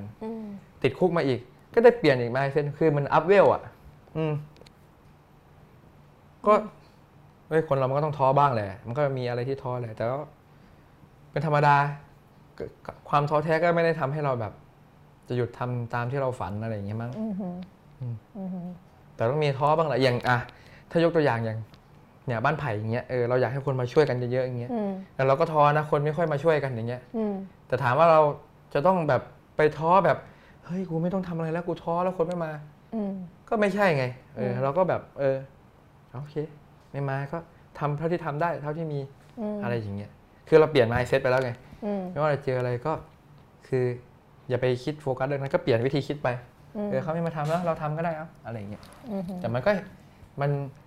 มีความสุขเล็กๆเห็นแบบเวลาเห็นเขายิ้มเห็นบ้านตัวเองได้นอนได้เลยแบบอย่างวันก่อนนี่คือแบบ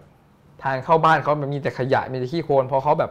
เดินออกไปใช่ไหมเดินกลับมาแล้วเห็นแบบเป็นทางเป็นถนนที่เห็นถนนอ่ะเห็นปูนอ่ะไม่ใช่เห็นแบบเป็นขี้โคลนเป็นอะไรเงี้ยเขายิ้มแล้วแบบขอบคุณเว้ยแค่นี้เราแบบที่จะชื่นใจว่ะแค่นี้จริงๆนะบางทีแบบมันไม่ใช่เป็นสิ่งที่ยิ่งใหญ่เลยเป็นสิ่งเล็กๆน้อยๆที่แบบเขาแบบว่าขอบคุณนะแค่นี้เราก็รู้สึกดีแล้วโอเคอันนั้นเป็นพลังจากคนข้างนอกเรามองพลังบวกไงเราไม่ได้มองแบบความท้อไงและอย่างแบบจากคนใกล้ตัวครอบครัวอะไรเงี้ยมีส่วนในการผลักดันเราแค่ไหนหรือว่าเขามีแบบเป็นห่วงเราไหมแบบจะมีตังค์หรือเปล่าอะไรเงี้ยคือก็เป็นห่วงนะแต่ก็แบบ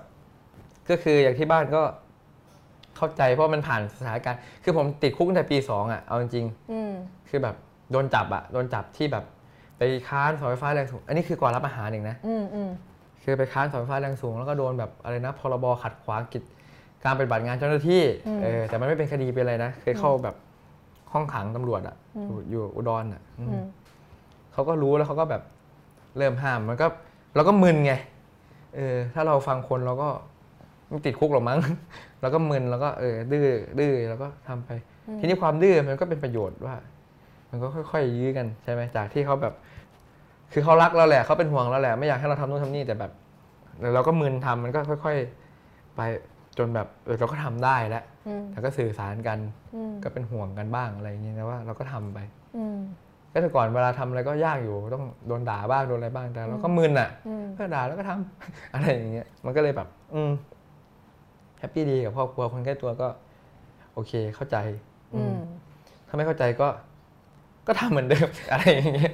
ก็ต้องเข้าใจไหมอะไรอย่างเงี้ยแล้วอย่างแต่ก่อนก็จะมีแบบอยู่กับกลุ่มดาวดินเนาะเดี๋ยวนี้ยังมีการทำงานด้วยกันหรือว่าตั้งแก๊งใหม่แล้วครับนี่คือดาวดินเป็นกลุ่มนักศึกษาไงเป็นกลุ่มแบบนักศึกษาคือเราจบแล้วไงแล้วก็ตั้งกลุ่มใหม่อันมีออฟอนาชีตั้งกลุ่มใหม่แต่ก็คือกลุ่มเดิมนั่นแหละไม่ใช่ไม่ก็เป็นประกอบด้วยใครบ้างอะไรยังไงบ้างไอถึงก็เป็นคนรุ่นใหม่เป็นน้องที่แบบเคยทำงานร่วมกันมาก่อนแล้วแบบ อะไรประมาณนี้ทั้งที่จบแล้วไม่จบแล้วเคยอยู่ดาวดินด้วยบ้างอะไรอย่างเงี้ย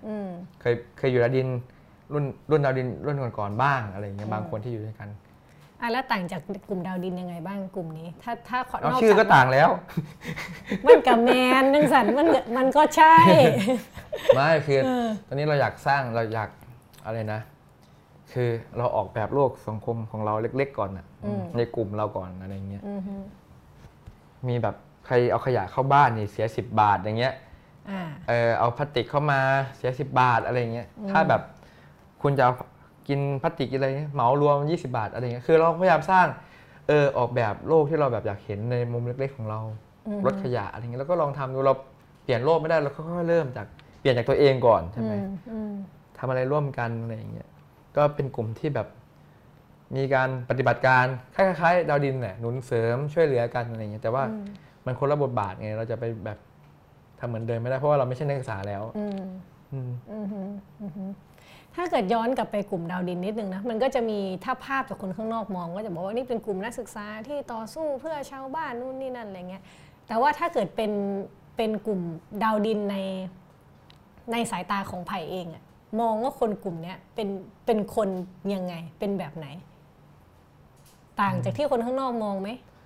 เป็นผีบ้าผีบอ คือตั้งแต่ผมเข้าไปมันก็เป็นสังคมหนึ่งที่แบบไม่เคยเห็นอ่ะนั่งกินเหล้ากันคุยเรื่องการเมืองอย่างเงี้ยคุยเรื่องสังคมคุยเรื่องแนวคิดมาร์กซิสต์คุยเรื่องนู่นนี่นั่นอะไรเงี้ยนะคิดคุยเรื่องคือมันก็แปลกดีอ่ะคือแบบว่ะมันเป็นเท่ดีอ่ะคือผมรู้สึกว่ามันมีประโยชน์กับโลกกับสังคมมากกว่าแบบชีวิตวัยรุ่นอื่นๆที่เขาเป็นกันที่แบบเราก็เคยใช้ใช่ไหมกินเที่ยวเรียนสอบก็วนไปอย่างเงี้ยกินเที่ยวเรียนสอบอะไรประมาณเนี้ยแต่นี่มันแบบพอเราเข้าไปแล้วแบบก็กินก็เที่ยวเหมือนกันเรียนเหมือนกันสอบเหมือนกันแต่มันมีอันหนึ่งที่มันต่างคือการทำเพื่อสังคมที่การคิดเพื่อคนอื่นการแบบมาคุยเรื่องแนวคิดทฤษฎีแบบการกดขี่นู่นนี่นั่นอะไรอย่างเงี้ยเราก็เติบโตมาจากแบบเนี้ยมันก็ทำให้เราเห็นว่าว่ะจริงๆแล้วแบบเราไม่รู้ตัวนี่หว่าว่าเราโดนกดขี่อยู่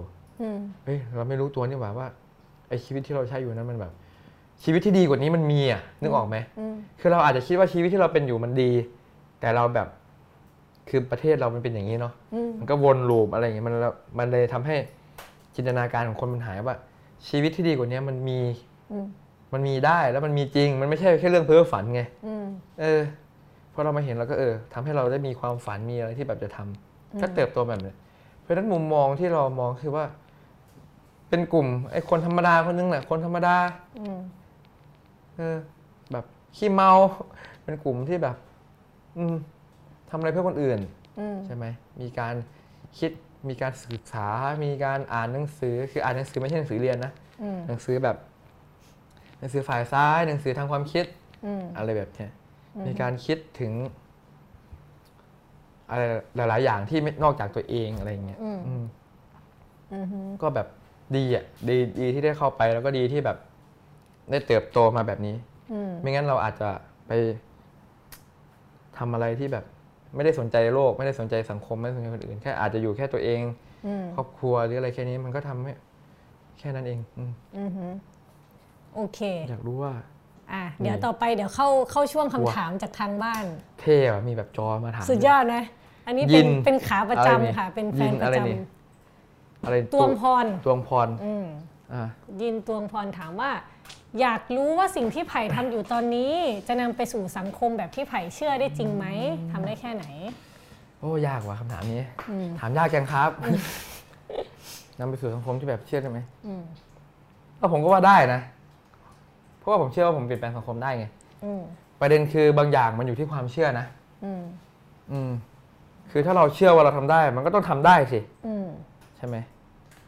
บางทีแค่แบบเราเชื่อมันอาจจะคือโอเคว่าการเปลี่ยนแปลงสังคมมันยากไงแต่ถ้าคนคิดอย่างนี้มันจะเปลี่ยนแปลงได้ไหมล่ะแต่ถ้าคนเชื่อว่าทุกคนเปลี่ยนแปลงสังคมได้แล้วมันทำร่วมกันน่ะลองดูไหมล่ะมันก็น่าจะได้นะคือเวลาการเปลี่ยนแปลงทุกที่มันก็เกิดจากแบบนี้แหละใช่ไหมเกิดจากคนธรรมดานี่แหละที่แบบไม่ไหวแล้วอยากเปลี่ยนแปลงออกมาช่วยกันนั่นเองแต่บ้านเราก็ อย่างที่บอกว่าปัญหามันเยอะเกินไม่รู้จะพูดเรื่องอะไรปัญหามันเยอะการกดขี่มันซับซ้อนมันแนบเนียนมันแบบเฉียบขาดอย่างเงี้ยการรับอาหารทุกครั้งก็สำเร็จคณะรับอาหารไม่เคยผิดเลยมันก็เลยทำให้เกิดความเชื่อว่าเราแม่งเป็นแค่คนตัวเล็กๆไม่สามารถทำอะไรได้ไม่สามารถเปลี่ยนแปลงสังคมได้ก็เชื่ออย่างนั้นก็เปลี่ยนไม่ได้เลยอันแรกก็ต้องเปลี่ยนความเชื่อครับผมโอเคอนาคตจะลงสมัครสสหรือเปล่าผมโดนแบน10 ปีครับ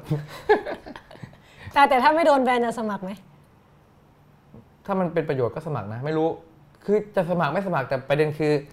ผมก็เป็นผมแบบนี้แหละใช่ไหมไม่ว่าจะอยู่จุดไหนอนาคตอาจจะเป็น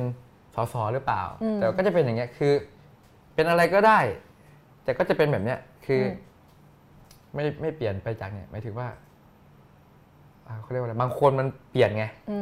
เข้าใจไหมอย่างประวัติศาสตร์หรือเวลาที่แบบนักการเมืองแบบปิ้นป้อนเปลี่ยนนู่นเปลี่ยนนี่พอหาเสียงอีแบบนึงพอมาทำแบบนึง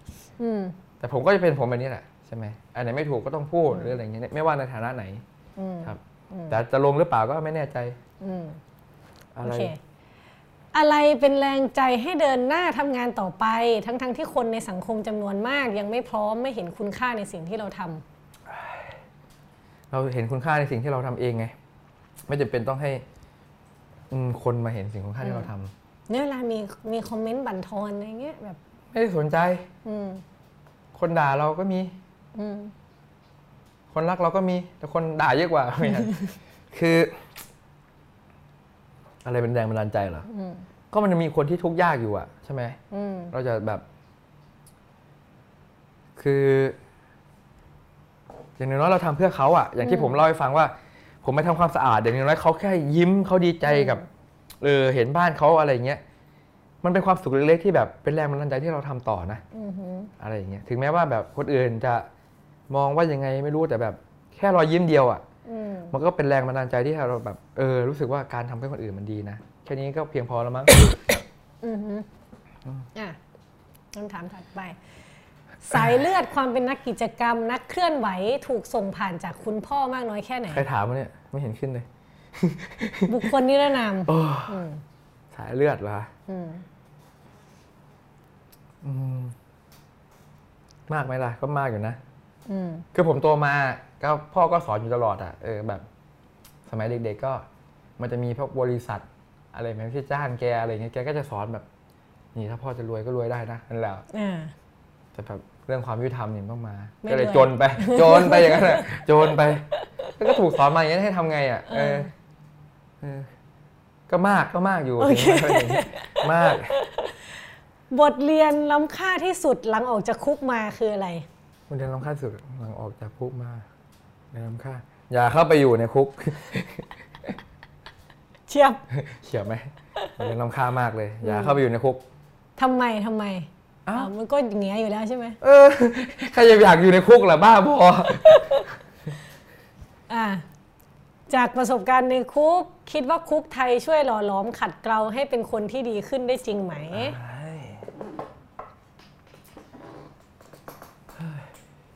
คือประเด็นคืออย่างการที่บอกว่าคืนคนดีสู่สังคมหรืออะไรแบบเนี้ยหรือแบบการนั่งตรงนี้คือผมคิดว่าประเด็นสำคัญเนี่ยในคุกมันมีกระบวนการนะมันมีกระบวนการเรียนรู้มีคนที่เป็นวิทยากรที่ไปสร้างแต่สิ่งสำคัญคือสังคมไม่ให้โอกาสไงก็โอเคทุกคนนั้นทำพลาดได้ทุกคนสามารถแบบอยู่ดีผมแบบโกรธจับปากกาแทงคอตายติดคุกได้แต่แบบเวลาออกมามันเป็นอีกภาพหนึ่งอะนึกออกไหมเพราะฉะนั้นสั่งสอนเหรอมันไม่ใช่แค่ในคุกอ่ะมันต้องสังคมด้วยไงคือคุณต้องเปิดรับเขาไงหมายถึงออกมามีอาชีพชุมชนเข้าใจอะไรแบบนี้คือพอเวลาภาพคนมองคนคุกมันจะมองอีกแบบนึงอ่ะมองเป็นคนเลวมองแบบอะไรอย่างเงี้ยแล้วจากที่เราได้ไปสัมผัสคนข้างในอะไรเงี้ยคือโอเคมันต้องมีทั้งคนดีคนเลวอะไรเงี้ยเนาะแต่ว่าในภาพรวมจริงๆแล้วมันเป็นอย่างที่คนข้างนอกมองไหมว่าในคุกต้องแบบนี้แหละไม่คือมันก็เป็นคนอ่ะคือเอาจริงนะในสังคมข้างนอกน่ากลัวกว่าในคุกอีกคือบางคนแม่งแต่งตัวดีแบบหลอกลวงอะไรอย่างเงี้ยคือผมจะอธิบายไงดีวะคือคนก็คือคนอ่ะใช่ไหมมันก็เหมือนกันอ่ะก่อนเขาเข้าคุกเขาอยู่ในสังคมอ่ะใช่ไหม แล้วทำไมต้องแบบพอเราเขาติดคุกแล้วทำไมต้องเปรียบเทียบว่ามันไม่เหมือนเดิมเขาก็เป็นคนคนเดิมนั่นแหละของสังคมนั่นแหละใช่ไหมแต่คนก็จะมองว่าอันนี้คือที่ที่รวมคนที่ทำผิดอะไรประมาณนี้ไงนี่คือภาพที่สังคมมองเข้าไปก็รวมดิเพราะเขาเอาไปขังที่นั่นนะใช่ใช่แต่ว่าเวลาพอเราไปอยู่ด้วยจริงๆแล้วอะไรเงี้ยถ้าลองเล่าให้เห็นภาพเป็นว่ามันเป็นยังไงมันก็เหมือนสังคมนะสังคมหนึ่งที่แบบมีทั้งคนแบบจิตใจดีคนที่แบบโอเคคนที่แบบก็มีหมดอ่ะคนตีนมีแบบอะไรเงี้ยคือผมรู้สึกว่ามันก็ไม่ได้เลวร้ายขนาดนั้นคือในความเป็นมนุษย์จริงๆแล้วเนี่ยมันไม่ได้เลวร้ายเลยแต่เพียงแค่ว่าเงื่อนไขทางเศรษฐกิจอย่างเงี้ยอย่างคนที่ติด2 รอบ 3 รอบผมถามเนี่ยเขาก็ถามว่าเอ้าไม่ให้กูไปทำอะไรไปสมัครงานอย่างเงี้ยเด็กปั๊มนู่นนี่นั่นเนี่ยพอเห็นแบบขึ้นมาติดคุกปุ๊บแม่งไม่โทรมาเลยอย่างเงี้ยเขาก็ต้องกลับไปทำเหมือนเดิมอ่ะนึกออกไหมเพราะนั้นคือสิ่งที่ผมคิดคือเขาก็เป็นคนทั่วไปนี่แหละใช่ไหมเพียงแค่บางช่วงบางโอกาสมันชั่ววูบหรือปัญหาทางเศรษฐกิจนี่ก็สำคัญนะเอาไปตัดรับจ้างตัดอ้อยได้วันละ300ขายยาได้แบบเป็นแสนเป็นหมื่นอย่างเงี้ยคนละเรื่องกันเลยถูกไหมล่ะเพราะฉะนั้นสิ่งที่เราลืมมองคือวิเคราะห์ลึกไปกว่านั้นอีกว่าทำไมเขาถึงทำใช่ไหมมันเป็นปัญหาอะไรบ้างใช่ไหมเศรษฐกิจก็เกี่ยวนะแต่โอเคว่าคนอื่นเขาบอกว่าอ้าวคนอื่นก็ยังไม่เห็นต้องทำเลยโอเคใช่คุณไงแต่คนที่มันไม่ไหวมันต้องอะไรแบบนี้ก็มีบางคนนี่แบบยอมนะแบบโอเคทำทั้งที่รู้จะติดคุกแบบแต่ว่าเพื่อให้แบบที่บ้านสบายอะไรเงี้ยก็มีคือแบบเราจะเห็นแบบว่ะหลายอย่างมากเลยในนั้นอ่ะมันเลยทำให้เราเปิดมุมมองเข้าใจความเป็นคนมากขึ้นแล้วพอเข้าใจในนั้นมันก็ไม่ต่างอะไรในสังคมเพราะว่าเขาก็อยู่ในสังคมมาก่อนเขาถึงเข้าไปอะไรอย่างเงี้ยแต่เวลาเขาออกมาทำไมคุณไม่ต้อนรับเหมือนเขาอยู่ในสังคมอะไรอย่างเงี้ยนอกประเด็นเข้าไปอีกนิดหนึ่งแล้วสมมุติว่าเข้าไปอยู่เนี่ยมีคนที่มีความคิดทางการเมืองตรงกันข้ามกับเราแล้วเข้ามาคุยด้วยหรืออะไรอย่างนี้ไหมมีไหมเนาะก็มีแหละก็คุยกันแลกเปลี่ยนกันปกติก็คือแบบเราคุยกันไงเราไม่ได้แบบคือคนที่ไม่เห็นด้วยเราก็คุยกันนะก็ถามกันก็ชวนกันวิเคราะห์นี่แหละมันก็ค่อยๆเห็นคือเวลาคนที่แบบความคิดเห็นไม่ตรงกันอ่ะคนละชุดความคิดอ่ะมาคุยกันแต่สิ่งสำคัญมันมีข้อเท็จจริงเดียวนะอย่าลืมนะเช่นเผด็จการดีหรือไม่ดีคุณเอาเผด็จการไม่เอาเผด็จการแต่มันมีข้อเท็จจริงเดียว5 ปีแล้วมันชีวิตดีไหมล่ะอย่างเงี้ยนี่คือข้อเท็จจริงที่แบบต้องคุยไงไม่งั้นมันจะคุยแค่ความคิดไงแต่มันมีข้อเท็จจริงเดียวในสังคมเนี่ยยกตัวอย่างคำถามที่ว่าบางคนนะเอาเผด็จการอย่างเงี้ยบอกว่าเผด็จการดีแบบเฉียบขาดเด็ดขาดดีอย่างเงี้ยแล้วพอเราก็บอกว่ามันไม่ดีเพราะอะไรใช่ไหมพึ่งถ้าเถียงกันแต่แบบนี้ไม่จบนะแต่เรามาดูข้อเท็จจริงดิ5 ปีอ่ะมันเกิดอะไรขึ้นบ้างในสังคมไทยประเทศเราดีไหมขณะการเขาเดือดรวยมั่งคั่งอะไรอย่างเงี้ยนักการเมืองคอร์รัปชันนักเผด็จการแม่งคอร์รัปชันกว่าอะไรอย่างเงี้ยมันมีข้อเท็จจริงแบบนี้อยู่ไงซึ่งเป็นข้อเท็จจริงที่แบบทุกคนรับรู้ได้อะไรอย่างเงี้ยก็คือว่ากันด้วยข้อเท็จจริงใช่ถ้าคุยบนข้อเท็จจริงมันชัดไงแต่ถ้าคุยแค่ความคิดโอเคความคิดนำมาสู่ข้อเท็จจริงอะไรอย่างเงี้ยโอเคมีนักร้องหรือวงดนตรีในดวงใจไหมนี่ถามว่าจะให้วงสามัญชนครับผมมีเอาเพลงบ่สักเพลงไหมโอ้กีตาร์มันสายขาดเดี๋ยวรอไปมันมีอยู่เดี๋ยวเขาจะกำลังทำอัลบั้มอยู่ครับโอเคไม่คือแต่ก่อนมันก็มีแหละแต่พอหลังๆแล้วแบบมันเพี้ยนกันไงศิลปินเพื่อชีวิตทั้งหลายอย่างเงี้ยเพี้ยนกันอย่างเงี้ยคือแต่ว่ามันเขาเรียกว่าอะไรมันมีคนรุ่นใหม่ที่ทำเพลงที่แบบมันมีความหมายมีอะไรเงี้ยผมก็ชอบนี่แหละวงสามัญชนเพราะตัวเองก็เล่นด้วยวงดาวดินอย่างนี้วงอะไรนะพี่ๆคือผมรู้สึกว่าเราแบบฟังเพลงแบบเพื่ออะไรสักอย่างหนึ่งไม่ใช่แค่เพลงรักอะไรเพราะฉะนั้นเวลาเพลงที่มันมีความหมายเนี่ยเราก็เลยไม่ได้โฟกัสไงคนที่แบบทำเพลงดีๆเยอะนะเพลงดีแต่ไม่ดังเยอะเอามาสามารถเคลื่อนไหวกับร่วมกับคนที่ความคิดทางการเมืองไม่ตรงกันได้ไหมเช่นต้องทำงานกับนักกิจกรรมสายสิ่งแวดล้อมที่สนับสนุนทหารสนับสนุนทหารเหรอคือมันผิดนะเนี่ยคำถามเนี่ยหมายถึงว่าคือเราไม่ได้มีปัญหากับทหารนะเรามีปัญหากับเผด็จการนะสนับสนุนเผด็จการก็ได้ถ้าแนวคิดเผด็จการเนี่ยไม่ได้เลยทำร่วมกันได้ไหม ถ้าเขาคิดแบบเผด็จการกับเรามันก็คิดกันไม่ได้ตรงกันด้วยไหมได้ไหมเหรอเอาไหมเขาก็อยากช่วยชาวบ้านเหมือนเราเนี่ยโอ้แต่ถ้ามีจุดร่วมกันอย่างนี้ได้จุดร่วมกันได้แต่ว่าเขาก็คือสนับสนุนเผด็จการอ้าวแต่ถามความเป็นจริงเหรอไอ้พวกสนับสนุนเผด็จการจะไปช่วยไหมเพราะเผด็จการมันทำแบบนี้นโยบายสารพลังประชารัฐก็เกิดจากเผด็จการมันจะคือคำถามนี้มันเกิดความเป็นจริงไม่ได้ไงแต่แบบอย่างเช่นถ้าความคิดการเมืองไม่ตรงกันอย่างเช่นเสื้อเหลืองกปปส.ก็ทำเรื่องมันได้แสดงว่าไม่เคยเจอเหตุการณ์ที่ไปร่วมกันทำต่อสู้เรื่องสิ่งแวดล้อมแต่ว่ามีความคิดทางการเมืองไม่ตรงกันนี่ไม่เคยเจอเคยอยู่นะแต่แบบน้อยอ่ะแล้วทำยังไงถ้าเป็นแบบนั้นก็คือเราก็ทำเรื่องนี้ร่วมกันไงยังไงวะสุดท้ายเขาเปลี่ยนไงนึกออกไหมคือผมเคยมีเพื่อนคนหนึ่งที่แบบเพื่อนไม่ใช่เพื่อนตกเล่าแล้วมีเพื่อนที่แบบเคยซัพพอร์ตทหารหรือเป็นคนที่อยู่ในกลไกที่นำมาสู่การรับอาหารใช่ไหมเราก็ไม่คุยกันเลยแต่พอเขาเริ่มเห็นแล้วว่าไอ้สิ่งที่เขาทำเขาเชื่อหรือสิ่งที่เขาซัพพอร์ตไปมันเกิดรับอาหารเนี่ยเขาเปลี่ยนใหม่อันนี้มีกับแบบที่เป็นอย่างอื่นอะไรอย่างเงี้ยที่ไปทำร่วมกันก็มีคือบางเรื่องที่มันทำร่วมกันมันมีจุดร่วมกันก็โอเคคืออย่างนั้นเขามีสำนึกที่ดีไงแต่ชุดความคิดค่อยว่ากันอีกทีแต่ว่าสุดท้ายเราก็มันต้องแลกเปลี่ยนถกเถียงกันอ่ะทำให้คุณถึงสนับสนุนทหารแต่ว่าที่ผ่านมาในชีวิตผมยังไม่เคยเจอแบบคนทำงานกับคนที่แบบสนับสนุนเผด็จการนะที่แบบว่ารักประยุทธ์อะไรอย่างเงี้ยแล้วมาทำงานแบบนี้ไม่มีไม่ค่อยมีเลยไม่เคยเจอเลยด้วยซ้ำโอเคอยากให้ขยายความหน่อยว่าถ้าเทียบระหว่างตอนบวชกับตอนอยู่ในคุก2อย่างนี้เปลี่ยนชีวิตความคิดคุณเหมือนหรือต่างกันยังไงมันมีแต่อัพเวลขึ้นไปอ่ะมันเหมือนกันเลยคือตอนบวชเนี่ยคือได้หนึ่งคือได้รู้จักตัวเองเนาะคือผมเป็นสายคือผมไม่ใช่แบบเป็นพุทธที่แบบพุทโธเลียนนะไม่ใช่พุทธที่แบบว่าเห็นนักศึกษาไปวาดรูปอุลตร้าแมนอะไรอย่างเงี้ยแล้วแบบต้องไปโกรธเกรี้ยวกราดอะไรเงี้ยไม่ใช่อย่างนั้นอ่ะแล้วผมก็ไม่ได้ย้ำตัวเองว่าเป็นพุทธด้วยคือผมเป็นคนที่แบบเคารพทุกศาสนาคือเราไม่ได้แบบปฏิเสธอะไรแล้วแบบตอนที่บวชคือเราได้แก่นจริงๆอ่ะเราไม่ได้แค่แบบเป็นพุทธนะเป็นพระเลยแต่ว่าเราได้แก่นของสติใช่ไหมเรายึดหลักแก่นนี้มากกว่าที่จะเป็นตัวบทหรือเป็นแบบอะไรนะพิธีกรรมหรืออะไรคือผมไม่ได้แบบตื่นเช้าตักบาตรอะไรอย่างนี้นะแต่ผมแบบฝึกสติอยู่ตลอดนะคือแบบมันเป็นเรื่องที่แบบคนเราแบบละเลยเรื่องเนี้ยเราอยู่แต่กับอดีตอยู่แต่กับความคิดอดีตปัจจุบันใช่ไหมแต่เราไม่เคยอยู่กับตัวเองเลยว่าตอนนี้ทำอะไรอยู่กำลังหายใจกำลังพูดกำลังกินกำลังเดินกำลังอะไรแบบเนี้ยพอเราไม่อยู่กับจุดนี้มันก็พอไปอดีตที่มันเลวร้ายมันก็เครียดไปกับอนาคตที่มันแบบมันก็เครียดอะไรแบบเนี้ยมันก็สวิงอย่างเงี้ยแต่แบบตอนบวชมันก็ได้จุดที่แบบคือเราไม่ได้นิพพานนะไม่ถึงขั้นนิพพานแล้วก็เครียดก็มีคิดมีแบบอะไรอย่างนี้บ้างแต่มันมีจุดที่แบบดึงกลับมาเรื่อย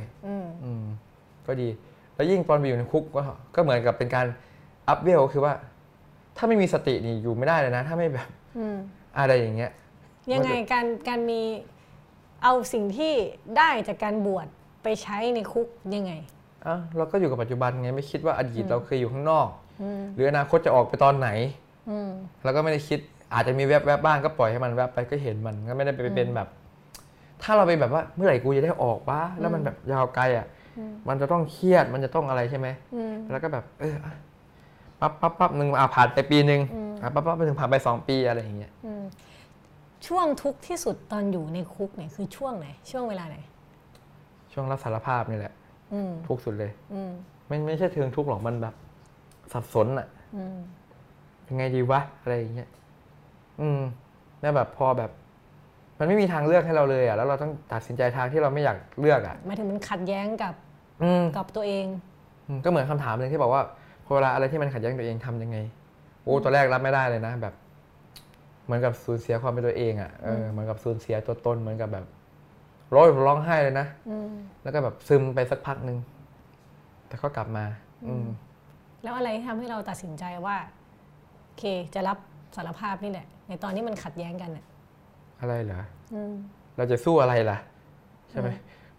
คือแบบคนที่เป็นโจทย์เราเนี่ยใช่ไหมเขาอยู่ข้างนอกอ่ะเขาหาหลักฐาน เราเป็นจำเลยเราก็ต้องมีหลักฐานมีอะไรมาสู้เราก็จะประกันตัวจะสู้ในกระบวนการเราก็ทำอะไรไม่ได้เลยอ่ะมันก็ไม่แฟร์ตั้งแต่แรกอ่ะก็อ่ะไม่มีทางเลือกเป็นทางที่ดีที่สุดก็คิดอย่างนั้นว่าดีที่สุดก็โอเคตัดใจไปบางทีทางที่เราเลือกมันอาจไม่ได้เลือกก็ได้นะแต่แบบมันน้อยอ่ะที่แบบเราจะไม่ได้เลือกอ่ะใช่ไหมแต่แบบบางสถานการณ์เราอาจจะไม่ได้เลือกทางที่เราอยากเลือกก็ได้โอเคคิดยังไงกับประโยคที่ว่านักศึกษาเยาวชนถูกชักจูงง่ายคิดอะไรเองไม่เป็นคิดยังไงไม่คิดนะผมว่าทุกคนมีความคิดนะไม่ใช่แค่นักศึกษาเด็กน้อยก็มีความคิดนะชักจูงเหรอมันก็แล้วแต่ใช่ไหมคือบางทีเรื่องที่มันโอเคมันก็ไปดิมันไม่ใช่เรื่องที่การชักจูงกันไงอย่างเอาผมบอกว่าเอ้ยไปอะไรนะไปออกมาคัดค้านรับประหารเนี่ยมันไม่ใช่การชักจูงนะมันเป็นหน้าที่ที่เราต้องทำอย่างนี้นะใช่ไหมประชาชนต้องออกมาต่อต้านนะมันไม่ใช่เรื่องการชักจูงมาหรือการแบบอะไรแบบนี้นะคือผมก็ทุกคนมีความคิดหมดแหละใช่ไหมไม่ใช่ว่าชักจูงง่ายถ้าชักจูงง่ายเนี่ยแบบโอ้ยเชิญชักจูงทุกคนออกมาคัดค้านรับประหารครับมาครับลืมแล้วใช่ไหมล่ะอันนี้ก็ไม่ใช่โอเคคำถามสุดท้ายมองภาพตัวเองในอนาคตอย่างไรคิดว่าการเป็นนักกิจกรรมจะยืนยาวไหมเป็นนักกิจกรรมมองภาพตัวเองในอนาคตอย่างไรก็เป็นอย่างเงี้ยทำไปเรื่อยๆเหนื่อยก็พักถ้าอายุสัก40ยังเห็นภาพตัวเองเป็นนักกิจกรรมอยู่ไหมนักกิจกรรมไม่รู้อ่ะคือไม่อยากคิดถึงเรื่องอนาคตที่มันไม่เกิดขึ้นอ่ะแต่เราทำในทุกวันให้มันดีๆอ่ะดีกว่าใช่ไหมเราไปคิดทำไมอนาคตที่ยังไม่ถึงอ่ะแต่แบบเราก็คิดว่าวันนี้จะทำอะไรแล้วก็ทางที่เรายังทำอยู่มันโอเคไหมจะไปยังไงไหมแต่ว่าก็จะอยู่ในแนวนี้แหละหรืออาจจะเปลี่ยนไปก็เตือนผมด้วยคืออีก40ปีอาจจะเป็นนักกิจกรรมอาจจะไม่เป็นมั้งอาจจะเป็นอย่างอื่นเป็นเศรษฐีไปแล้วเฮ้ยได้เหรอไม่รู้แต่ว่าจะเป็นอย่างนี้แหละใช่ไหมแต่ไม่รู้อาจจะเปลี่ยนไปก็ได้นะคือผมเคยคุยกับเพื่อนว่าอีก10ปีผมยังจะฝันอยู่ไหมอะไรเงี้ยตอนนี้ก็เดินทางมา9ปีแล้วก็ยังอยู่นะแล้วพอ10ปีแล้วอีก10ปีมันจะอันนี้อยู่ไหมอย่างเงี้ยแล้วคำตอบคือไม่รู้ไงแต่ตอนนี้9ปีก็ยังอยู่ไงก็ยังอยู่ในเส้นทางนี้อยู่ไงเดี๋ยวอีกปีหนึ่งก็จะครบ10ปีละครบ10ปีก็จะมี10ปีถัดไป10ปีถัดไปก็น่าจะเป็นอย่างนั้นโอเคทีนี้เดี๋ยวส่งท้ายว่าเวลาจังหน่อยเอาได้เลยพูดภาษามีอะไรอยากจะบอกใครก็ได้บอกใครล่ะเอาแล้วแต่อยากจะบอกใครบอกเจ้าบ้านบอกคนที่ฟังอยู่บอกคนที่เรากำลังต่อสู้อยู่อะไรเงี้ยก็ได้พูดเป็นภาษาเราแบบม่วนคือแบบอันนี้ผมจะพูดคำที่ผมแบบรู้สึกโอเคก่อนนะตอนนั้นผมลงไปพื้นที่ที่เมืองเลยแหละแล้วแบบพี่แกดู15ข้ามเดือน11อะไรนี่แหละแล้วแกก็มาคุยกับผมเอ้ยไทยน้องเฮ็ดในสิ่งที่เสื้อในสิ่งที่เฮ็ดแล้วแบบผมแบบมันเท่ว่ะแต่เพิ่งมารู้ว่ามันมาจากในหนังไงตอนแรกนึกว่าครั้งแรกปรากฏครั้งนั้นแต่คือผมรู้สึกว่าคำนี้มันแบบเฉียบมากคือมันครอบคลุมทั้งหมดแหละเฮ็ดในสิ่งที่เสื้อในสิ่งที่เฮ็ดแล้วสิ่งที่ผมอยากฝากคือว่าถ้าเราเชื่อเมาเล่าเลยถ้าเขาเสื้อในสิ่งที่เฮ็ดมันก็เฮ็ดเป็นจริงไปได้ครับถ้าเขาเสื้อว่าเขาเปลี่ยนแปลงสังคมได้มันก็จะเปลี่ยนไปได้ถ้าทุกคนมีความเสื่อน้ำกันมันกับเปลี่ยนแปลงได้ชีวิตมันจะดีขึ้นนะครับแค่มีความเสื่อครับผมตัวว่าเมื่อยติไม่เหนื่อยหรอคะไม่เหนื่อยหรอเหนื่อยที่จะเชื่อหรอแมนเขาเสื่อแต่ว่ามันเสื่อไปเรื่อยๆแต่ว่ามันบ่เคยเกิดขึ้นนึงสิก็หลายคนก็รุ่นก่อนๆรุ่น14ตุลารุ่น6ตุลารุ่นนู้นเขาก็บางคนก็เสื่อจนตายก็บ่เห็นเป็นอย่างนี้ที่จะเสื่ออะไรเฮ็ดอาจจะบ่สำเร็จแต่อย่างหน่อยความเสื่อที่เขาเฮ็ดมันก็ยังมีฮอนมานี่บ่มีพวกเขากับบ่มีเฮาถ้าบ่มีเฮากับบ่มีรุ่นต่อไปอย่างหน่อยมันก็ว่าสำเร็จแต่มันก็มีรุ่นต่อไปแบบนี้ ครับผมให้แปลไทยแปลไทยไหมโอเคคือถ้าเราเฮ็ดในสิ่งที่เชื่อเชื่อในสิ่งที่เฮ็ดทำในสิ่งที่เราเชื่อเชื่อในสิ่งที่เราทำอันนี้คือคำพูดของในหนังใช่ไหมครับแต่ผมก็จะบอกว่าถ้าเราเชื่อว่าเราทำได้ใช่ไหมมันก็จะทำได้ถ้าเราเชื่อทุกคนเปลี่ยนความเชื่อใหม่ว่าเราตัวเล็กๆนี่แหละเราแม่งแค่คนเล็กๆนี่แหละใช่ไหมเราเชื่อว่าเราสามารถเปลี่ยนแปลงสังคมได้มันก็จะทำได้นะเชื่อผมเถอะครับมองภาษาเรามันพูดภาษาเรามันถึงใจมันถึงใจนะมันได้กว่านะครับโอเคมือนี่กับประมาณนี้วันนี้ก็ประมาณนี้อยากส่งท้ายด้วยเพลงสักเบาๆไหมเพลงเบาๆอะไรมันสายมันขาดสายมันขาดโอเคเดี๋ยวโอกาสหน้าเอาพินมาดีกว่าต้องอีสานเนี่ยได้โอ้มันมีอีสานมีพินมีแค่อย่างที่ก็ได้อยู่ครับติดตามเพลงใน YouTube บอสอ่ะโอเคอะไรเนี่ยวันนี้วัน101แชร์รายการได้ไหม101รายการ101ตอนแรกไฟบอกจะไป101เลยนะนึกว่าจะไป101โอ้ยอย่างว่า101นะโอเควันนี้จากไปด้วย101นะคะเดี๋ยว101 One-on-Oneตอนหน้าว่าด้วยประเด็นอินเดียในกระแสโลกคุยเรื่องอินเดียแบบลึกๆกับผู้ช่วยศาสตราจารย์สุรัตน์โหราชัยกุลนะคะวันจันทร์ที่16กันยายนเวลา 20:00 นตรงชวนคุยโดยกนิกากิติเวชกุลเอาว่าแบบอีสานเนี่ยเอาไหมเอาล่ามมา101ตอนหน้าด้วย101 One-on-Oneตอนหน้าว่าเรื่องอินเดียในกระแสโลกแมนว่ากันเรื่องอินเดียแบบลึกๆแบบคักๆเลยคักทำไดไปฟังกันแมนกับผู้ใดครับกับอาจารย์สุรัตน์โหราชัยกุลภาควิชาพร้อมภาควิชาโอ้ยมันยากเนอะภาควิชาความสัมพันธ์ระหว่างประเทศคณะรัฐศาสตร์จุฬาลงกรณ์มหาวิทยาลัยจุฬาลงกรณ์เขาไม่ได้เด้เขาว่าได้ว่าพวกนี้ลงกรณ์เนี่ยเขาว่าได้โอเคมหาวิทยาลัยครับผมเป็นมหาลัยนี่เขายากขนาดเป็นยังเขาลงกรณ์2 ทุ่มวันจันทร์น่ะพอกันค่ะสวัสดีครับ